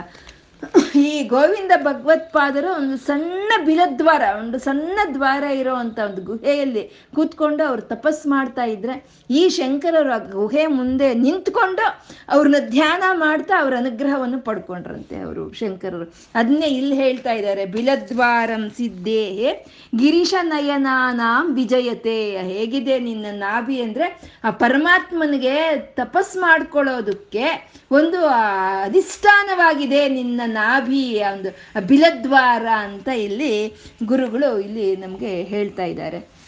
ಅಂದ್ರೆ ಅಮ್ಮನವರ ಒಂದು ನಾಭಿ ಹೇಗಿದೆ ಅಂತಂದ್ರೆ ಗಂಗ ಗಂಗಾವರ್ತ, ಅಂದ್ರೆ ಭಕ್ತರಿಗೆ ಮುಕ್ತಿಯನ್ನು ಕೊಡೋ ಅಂತ ಒಂದು ಪವಿತ್ರವಾದ ಗಂಗಾ ನದಿಯಲ್ಲಿ ಇರುವಂತ ಒಂದು ಸುಳಿಯಾಗಿದೆ ಮತ್ತೆ ಈ ಸ್ಥಿತಿ ಕಾರ್ಯವನ್ನು ನಡಿಬೇಕು, ಈ ಸೃಷ್ಟಿಯಾಗಿರೋ ಈ ಜಗತ್ತಿಗೆಲ್ಲ ಆಹಾರವನ್ನು ಕೊಡಬೇಕು, ಈ ಸ್ಥಿತಿ ಕಾರ್ಯ ನಡಿಬೇಕು ಅಂತ ಅಂದ್ರೆ ಆ ಸಂಸಾರ ವೃಕ್ಷಕ್ಕೆ ಪಾದಿಯಾಗಿ ಇದೆ ನಿನ್ನ ಒಂದು ನಾಭಿ ಅಂತ. ಮತ್ತೆ ಈ ಸೃಷ್ಟಿ ಕಾರ್ಯದಲ್ಲಿ ಈ ಮ ಜನರ ಮನಸ್ಸಿನಲ್ಲಿ ಹುಟ್ಟೋ ಅಂತ ಕೋರಿಕೆಗೆ, ಕಾಮಕ್ಕೆ ಕಾರಣವಾಗಿದೆ ಅಂತ. ಮತ್ತೆ ಆ ಈಶ್ವರನ ಒಂದು ಸಿದ್ಧಿಗೆ, ಈಶ್ವರನ ತಪಸ್ಸಿಗೆ ಒಂದು ಒಂದು ಗುಹೆಯಾಗಿ ಆಸ್ಥಾನವಾಗಿದೆ ನಿನ್ನ ನಾಭಿ ಅಂತ. ಅಂದ್ರೆ ಇಲ್ಲಿ ಸೃಷ್ಟಿ, ಸ್ಥಿತಿ, ಲಯ ಮೂರು ಕಾರ್ಯಗಳನ್ನು ಹೇಳ್ಬಿಟ್ರಲ್ವಾ? ಆ ಮನ್ಮಥನು ಅಲ್ಲಿ ಇದ್ಕೊಂಡು ಅವನು ಕಾಮವನ್ನು ಹುಟ್ಟಿಸ್ತಾ ಇದ್ದಾನೆ ಮನುಷ್ಯರ ಒಂದು ಮನಸ್ಸಿನಲ್ಲಿ ಅಂತ ಅಂದ್ರೆ ಅದು ಸೃಷ್ಟಿ ಕಾರ್ಯ. ಮತ್ತೆ ಆ ಸಂಸಾರ ವೃಕ್ಷವಾಗಿ ಆ ರೋಮಾವಲಿ ಆ ಸು, ಆ ಸ್ತನಗಳು ಇರೋ ರೋಮಾವಲಿಗೆ ನಿನ್ನ ನಾಭಿ ಪಾದಿಯಾಗಿದೆ ಅಂತಂದ್ರೆ ಅದು ಸ್ಥಿತಿ ಕಾರ್ಯವನ್ನು ತೋರಿಸುತ್ತೆ. ಮತ್ತೆ ಆ ಗಂಗಾವರ್ತಃ ಆ ಸುಳಿ ಒಳಗೆ ಭಕ್ತರನ್ನ ಎಳ್ಕೊಳ್ಳುತ್ತೆ ಅಂದ್ರೆ ಅದು ಲಯ ಕಾರ್ಯವನ್ನು ತೋರಿಸುತ್ತೆ. ಅಂದ್ರೆ ಸೃಷ್ಟಿ, ಸ್ಥಿತಿ, ಲಯ ಕಾರ್ಯಗಳಿಗೂ ಅಮ್ಮನವರ ಒಂದು ನಾಭಿ ಅನ್ನೋದು ಆಧಾರವಾಗಿದೆ ಅಂತ ಇಲ್ಲಿ ಗುರುಗಳು ಹೇಳ್ತಾ ಇರೋದು. ಈ ಪರಮಾತ್ಮನಗ ತಪಸ್ಸು ಮಾಡಿದಾಗ ಅವನಿಗೆ ಬೇಕಾಗಿರುವಂಥ ಸಿದ್ಧಿಗಳೆಲ್ಲ ಈ ಬಿಲದ್ವಾರದಿಂದನೇ ಅವನಿಗೆ ಸೇರ್ತಾ ಇದೆಯಂತೆ ಅದು. ಅದು ಗಿರೀಶ ನಯನಾನಾಂ ವಿಜಯತೆ, ಆ ವಿಜಯವಂತವಾಗಿ ಅವನು ಅದನ್ನೆಲ್ಲ ಪಡ್ಕೊಳ್ತಾ ಇದ್ದಾನಂತೆ. ಅಂದ್ರೆ ಅಮ್ಮನವ್ರಲ್ವಾ? ಪರಮಾತ್ಮನಿಗಾಗಿ, ಪರಮೇಶ್ವರನಿಗಾಗಿ ದ್ಯಾ, ತಪಸ್ಸು ಮಾಡಿದ್ದು? ನಾವು ಶ್ಲೋಕಗಳಲ್ಲಿ ಅದನ್ನೇ ಹೇಳ್ಕೊಂಡು ಬರ್ತಾ ಇದ್ದೀವಿ. ಅಮ್ಮ ಪರಮೇಶ್ವರನಿಗಾಗಿ ತಪಸ್ ಮಾಡಿದ್ಲು, ಪ, ಅಮ್ಮ ಪರಮೇಶ್ವರನಿಗಾಗಿ ತಪಸ್ ಮಾಡಿದ್ಲು. ಅಮ್ಮ ಪರಮೇಶ್ವರನಿಗಾಗಿ ತಪಸ್ ಮಾಡಿದ್ದ ಫಲಿತವಾಗಿ ಆ ಪರಮೇಶ್ವರ ಅಮ್ಮನವ್ರನ್ನ ಅನುಗ್ರಹಿಸಿದ ಅಂತ ಹೇಳ್ಕೊಳ್ತಾ ಇದ್ದೀವಿ ಅಲ್ವಾ? ಅಂದ್ರೆ ಅಮ್ಮನವರ ತಪಸ್ಸಿನ ಫಲವೇ ಈಶ್ವರ ಅಮ್ಮನವ್ರಿಗೆ ಸಿಕ್ಕಿದ್ದು. ಅಂದ್ರೆ ಈಶ್ವರನು ತಪಸ್ ಮಾಡಿದಾನೆ ಅಮ್ಮ ಬೇಕು ಅಂತ. ಈಶ್ವರನು ತಪಸ್ ಮಾಡಿದ್ದಕ್ಕೆ ಈಶ್ವರನ ಒಂದು ತಪಸ್ಸಿನ ಫಲವಾಗಿ ಅಮ್ಮನವರು ಈಶ್ವರನಿಗೆ ಸಿಕ್ಕಿರೋದು. ಇದೇ ನಿಜ ತಪ ಫಲಾಭ್ಯಾಮ್ ಅಂತ ನಮಗೆ ಶಿವಾನಂದ ಲಹರಿದಲ್ಲಿ ಮೊದಲನೇ ಶ್ಲೋಕದಲ್ಲಿ ಹೇಳ್ತಾರಲ್ಲ, ನಿಜ ತಪ ಫಲಾಭ್ಯಾಮ ಒಬ್ಬರ ಒಬ್ಬರ ಒಂದು ತಪಸ್ಸು ಫಲನಿ, ಫಲಗಳಿಂದ ಒಬ್ರಿಗೊಬ್ರು ಸಿಕ್ಕಿರೋ ಅಂತದ್ದು ಅಂತ ಇಲ್ಲಿ ಹೇಳ್ತಾ ಇರೋದು. ಅಂದ್ರೆ ಇವಾಗ ಇಲ್ಲಿ ಗುರುಗಳು ಆ ರೋಮಾಬಲಿಯನ್ನ ಆಗ್ಲಿ ಅಥವಾ ನಾಭಿಯನ್ನಾಗ್ಲಿ ವರ್ಣನೆ ಮಾಡೋದು ಅಲ್ಲ ಅವರು ಹೃದಯ ಇಲ್ಲಿ ಹೇಳೋದು ಅಂತದ್ದು. ಸೃಷ್ಟಿ ಸ್ಥಿತಿ ಲಯ ತಿರೋಧಾನ ಸಂಕಲ್ಪ ಸ್ವರೂಪಿಣಿ ಅಮ್ಮನವರು ಅಂತ ಇಲ್ಲಿ ಹೇಳ್ತಾ ಇದ್ದಾರೆ. ಅಂದ್ರೆ ಸಮಸ್ತ ಪ್ರಕೃತಿ, ಈ ಪಂಚಭೂತಗಳು, ಸಮಸ್ತ ಪ್ರಕೃತಿ, ಅಖಿಲಾಂಡ ಕೋಟಿ ಬ್ರಹ್ಮಾಂಡಗಳು, ಸರ್ವ ಜೀವಿಗಳು ಅಮ್ಮನವರ ಹೊಟ್ಟೆಯಲ್ಲೇ ಇದೆ. ಅಮ್ಮನವರ ಒಂದು ನಾಭಿ ಸ್ಥಾನದಲ್ಲೇ ಇದೆ. ಅಮ್ಮ ವಿಶ್ವಗರ್ಭ, ಸ್ವರ್ಣಗರ್ಭ ಅಂತ ಹೇಳ್ಕೊಂಡಿವಿ ತಲೋದರಿ ಅಂತ ಹೇಳ್ಕೊಂಡಿದೀವಿ. ಅಂದ್ರೆ ಎಲ್ಲವೂ ಅಮ್ಮನವರ ಹೊಟ್ಟೆ ಒಳಗೆ ಇದೆ. ಅದೇ ಜನ್ಮಸ್ಥಾನ, ತವರು ಮನೆ ಅನ್ನೋದನ್ನ ಇಲ್ಲಿ ಆ ನಾಭಿಯನ್ನು ಹೇಳೋವಾಗ ಹೇಳ್ತಾ ಇದ್ದಾರೆ. ಅಂದ್ರೆ ಈ ನಾಭಿ ಅಮ್ಮನವರ ಒಳಗಡೆನೆ ಇದೆ ಎಲ್ಲಾನು. ಈ ನಾಭಿ ಅನ್ನೋದು ಈ ಗರ್ಭಸ್ಥ ಶಿಶು ಮಗು ಗರ್ಭದಲ್ಲಿ ಇರಬೇಕಾದ್ರೆ ಅದಕ್ಕೆ ಬೇಕಾಗಿರುವಂಥ ಆಹಾರವನ್ನ ಆ ಮಗುವಿನ ಒಂದು ನಾಭಿಗೂ ಮತ್ತೆ ಆ ತಾಯಿಯ ಒಂದು ನಾಭಿಗೂ ಒಂದು ಬಂಧ ಅಂತ ಇರುತ್ತೆ, ಒಂದು ಬಂಧಿಸಿರುತ್ತೆ ಒಂದು ಬಂಧಿಸಿರುತ್ತೆ. ಆ ನಾಳಿ, ಆ ನಾಡಿ ಮಂಡಳದ ಮೂಲಕವೇ ಆ ತಾಯಿಯಿಂದ ಮಗುವಿಗೆ ಆಹಾರ ಮತ್ತೆ ಪ್ರಾಣವಾಯುವು, ಅಮ್ಮನ ಪ್ರೀತಿ, ಕರುಣೆ, ವಾತ್ಸಲ್ಯ ಅನ್ನೋದು ಎಲ್ಲವೂ ಆ ಹೊಕ್ಕಳು ಅಂತ ಅಂತ ನಾವು ಹೇಳ್ತೀವಿ. ಆ ನಾಭಿಯಿಂದನೇ ಮಗುಗೆ ಸೇರೋ ಅಂಥದ್ದು ಅಲ್ವಾ? ಒಂದು ಸಲಿ ಆ ಮಗು ಹುಟ್ಟಿತು ಅಂತ ಅಂದರೆ, ಒಂದು ಸಲಿ ಭೂಮಿ ಸ್ಪರ್ಶ ಮಾಡ್ತು ಆ ಮಗು ಅಂತಂದರೆ, ಕೆಲವೇ ದಿನಗಳಲ್ಲಿ ಆ ನಾಭಿ ಅನ್ನೋದು ಬಿದ್ದೋಗುತ್ತೆ. ಅದನ್ನೇ ನಾವು ಅಂಬಲಿಕಲ್ ಕಾರ್ಡ್ ಅಂತ ಹೇಳ್ತೀವಲ್ವ? ಅದು ಅದು ಬಿದ್ದೋಗುತ್ತೆ. ಯಾಕೆ ಅಂದ್ರೆ, ಇನ್ನ ಈ ಬಂಧನ, ಈ ಅಂತರ್ಗತವಾದಂಥ ಬಂಧನ ಇನ್ನ ತಾಯಿ ಮಗುಗೆ ಅವಶ್ಯಕತೆ ಇಲ್ಲ ಅಂತ. ಆದರೆ, ಇಲ್ಲಿ ಈ ಪ್ರಕೃತಿ ಆಗ್ಬೋದು, ಈ ಪಂಚಭೂತಗಳಾಗ್ಬೋದು, ನಾವೆಲ್ಲರೂ ಆಗ್ಬೋದು, ಅಮ್ಮನ ಹೊಟ್ಟೆ ಒಳಗೆ ನಾವು ಜನ್ಮ ತಾಳಿ, ಅಮ್ಮನ ಹೊಟ್ಟೆ ಒಳಗೆ ಇದ್ದೀವಿ ನಾವು. ನಾವು ಯಾರು ಅಮ್ಮನವರಿಂದ ಬಂಧವನ್ನು ಕಳಚ್ಕೊಂಡು ನಾವು ಆಚೆ ಬರೋರಲ್ಲ ನಾವು. ಈ ಸಮುದ್ರದಲ್ಲಿ ಕೆರಟ, ಈ ಅಲೆಗಳು ಹೇಗೆ ಉತ್ಪನ್ನವಾಗಿ ಸಮುದ್ರದಲ್ಲೇ ಇರುತ್ತೆ. ಅದೇನು ಟಾಟಾ ಹೇಳಿಲ್ಲ, ಹೊರಟೋಗೋದಿಲ್ಲ. ಆ ಸಮುದ್ರದಲ್ಲಿ ಉತ್ಪನ್ನವಾದಂಥ ಕೆರೆಟಗಳು ಸಮುದ್ರದಲ್ಲೇ ಹೇಗೆ ಇರುತ್ತೋ ಹಾಗೆ ನಾವೆಲ್ಲ ಅಮ್ಮನವರ ನಾಭಿಯಲ್ಲಿ, ಅಮ್ಮನವರ ಹೊಟ್ಟೆಯಲ್ಲಿ ಜನ್ಮವನ್ನು ತಾಳಿ ನಾವು ಅಲ್ಲೇ ಇದ್ದೀವಿ ಅಂತ ಮಾತೃ ಒಂದು ವಾತ್ಸಲ್ಯವನ್ನು ತೋರಿಸುವಂಥದ್ದೇ ಈ ನಾಭಿ ಮಂಡಳ, ನಾಭಿ ಅಂತ ಹೇಳುವಂಥದ್ದು. ಎಲ್ಲ ಈ ಸರ್ವ ಜಗತ್ ತ್ತಿನ ಒಂದಿಗೆ ಅಮ್ಮನವರ ಒಂದು ನಾಭಿಯಿಂದ ಆ ಅನುಬಂಧವನ್ನು ಮುಂದುವರಿಸ್ಕೊಂಡು ಹೋಗ್ತಾ ಇರುವಂತಹದ್ದು. ಅಂತ ಒಂದು ನಾಭಿಯ ಒಂದು ಅಂದ್ರೆ ಸೃಷ್ಟಿ, ಸ್ಥಿತಿ, ಲಯ, ತಿರೋಧಾನ ಎಲ್ಲದಕ್ಕೂ ಕಾರಣವಾಗಿರೋ ಅಂಥದ್ದು ಅಮ್ಮನವರ ನಾಭಿ ಅಂತ ಇಲ್ಲಿ ಗುರುಗಳು ಹೇಳ್ತಾ ಇದ್ದಾರೆ. ಅಂದ್ರೆ ಸರ್ವ ಈ ಪ್ರಪಂಚಕ್ಕೂ, ಸರ್ವ ಜಗತ್ತಕ್ಕೂ, ಸರ್ವ ಪ್ರಾಣಿಗಳಿಗೂ ಏಕೈಕ ಆಧಾರವಾಗಿರುವಂತ ಏಕೈಕ ಸ್ಥಾನ ಅಂತ ಅಂದರೆ ಅದೇ ಅಮ್ಮನವರ ನಾಭಿ ಅನ್ನೋದನ್ನ ಇಲ್ಲಿ ಗುರುಗಳು ಒಂದು ಮಹತ್ತರವಾದಂಥ ಒಂದು ಭಾವನೆಗಳಿಂದ ಗುರುಗಳು ಇಲ್ಲಿ ವರ್ಣನೆ ಮಾಡಿದ್ರು. ನಾವು ಅಮ್ಮನವರ ಒಳಗಡೆನೇ ನಾವು, ಜನ್ಮ ತಾಳಿದೀವಿ ಅಮ್ಮನವರ ಒಳಗಡೆನೇ ಇರ್ತೀವಿ ನಾವು. ಯಾವ, ಯಾವತ್ತೂ ನಾವು ಅಮ್ಮನವರಿಂದ ನಾವು ಬೇರೆ ಆಗೋರಲ್ಲ. ಯಾವತ್ತು ಅಮ್ಮನ ಜೊತೆ ನಾವು ಬಾಂಧವ್ಯದಲ್ಲೇ ಇರೋರು ಅಂತ ನಾವು ಮನಸ್ಸಿಗೆ ತಿಳ್ಕೊಂಡ್ರೆ ನಾವು ಅಮ್ಮನ ಜೊತೆ ಬಾಂಧವ್ಯ ನಮಗಿದೆ ಅಂತಂದರೆ ನಾವು ಮಕ್ಕಳಾಗ್ತೀವಿ ಅಲ್ವಾ? ನಾವು ಮಕ್ಕಳಾಗೋಗ್ತೀವಿ ಅಂದರೆ ನಾವು ಬಾಲ್ಯದಲ್ಲಿ ಇದ್ದೀವಿ ಅಂತ ಅರ್ಥ. ಅಂದರೆ ಎಲ್ಲ ಅವಸ್ಥೆಗಳಲ್ಲೂ ಅವಸ್ಥಾನ, ಬಾಲ್ಯಾನ ಉತ್ತಮಂ ಅಂತ ಎಲ್ಲ ಅವಸ್ಥೆಗಳಲ್ಲೂ ಬಾಲ್ಯ, ಕೌಮಾರ, ಯೌವನ ಮುದಿತನ ಎಲ್ಲದರಲ್ಲೂ ಬಾಲ್ಯ ಅನ್ನೋದು ಅತ್ಯುತ್ತಮವಾಗಿರುವಂಥದ್ದು ನಾವು ಯಾವಾಗಲಾದರೆ ಆ ಜಗಜ್ಜನನೆಯಾದ ಅಮ್ಮನ ಜೊತೆಯಲ್ಲೇ ನಮ್ಮ ಬಾಂಧವ್ಯ ಇದೆ. ಆ ನಾಡಿ ಮಂಡಳ ಆಮ್ಲಿಕಲ್ ಕಾರ್ಡ್ ಅನ್ನೋದು ನನಗೂ ಅಮ್ಮನಿಗೂ ಮಧ್ಯ ಇದೆ ಅಂತ ನಾವು ಎಷ್ಟು ತಿಳ್ಕೊಳ್ತಾ ಇರ್ತೀವೋ ಅಲ್ಲಿವರೆಗೂ ನಾವು ಬಾಲ್ಯದಲ್ಲೇ ಇರ್ತೀವಿ. ಆ ಆನಂದವನ್ನೇ ನಾವು ಅನುಭವಿಸ್ತಾ ಇರ್ತೀವಿ, ಅಲ್ವಾ? ಹಾಗೆ ಅಮ್ಮನ ಒಂದು ನಾಭಿಯ ಒಂದು ಧ್ಯಾನವನ್ನು ಮಾಡ್ತಾ ನಮ್ಮ ಸಾಧನೆಯನ್ನ ಆ ಗಂಗಾವರ್ತಃ ಅನ್ನ ಆಗಿರೋ ಅಮ್ಮ ಅಮ್ಮನವರ ಒಂದು ಆ ಸುಳಿ ಆ ಸುಳಿಯ ಕಡೆಗೆ ನಮ್ಮ ಸಾಧನೆಯನ್ನು ತಗೊಂಡು ಹೋಗ್ತಾ. ಇವತ್ತು ಏನು ಹೇಳ್ಕೊಂಡಿದೀವೋ ಅದನ್ನೆಲ್ಲ ಜಗನ್ಮಾತೆಗೆ ಅರ್ಪಣೆ ಮಾಡ್ಕೊಳ್ಳೋಣ. ಸರ್ವಂ ಶ್ರೀ ಲಲಿತಾರ್ಪಣಮಸ್ತು.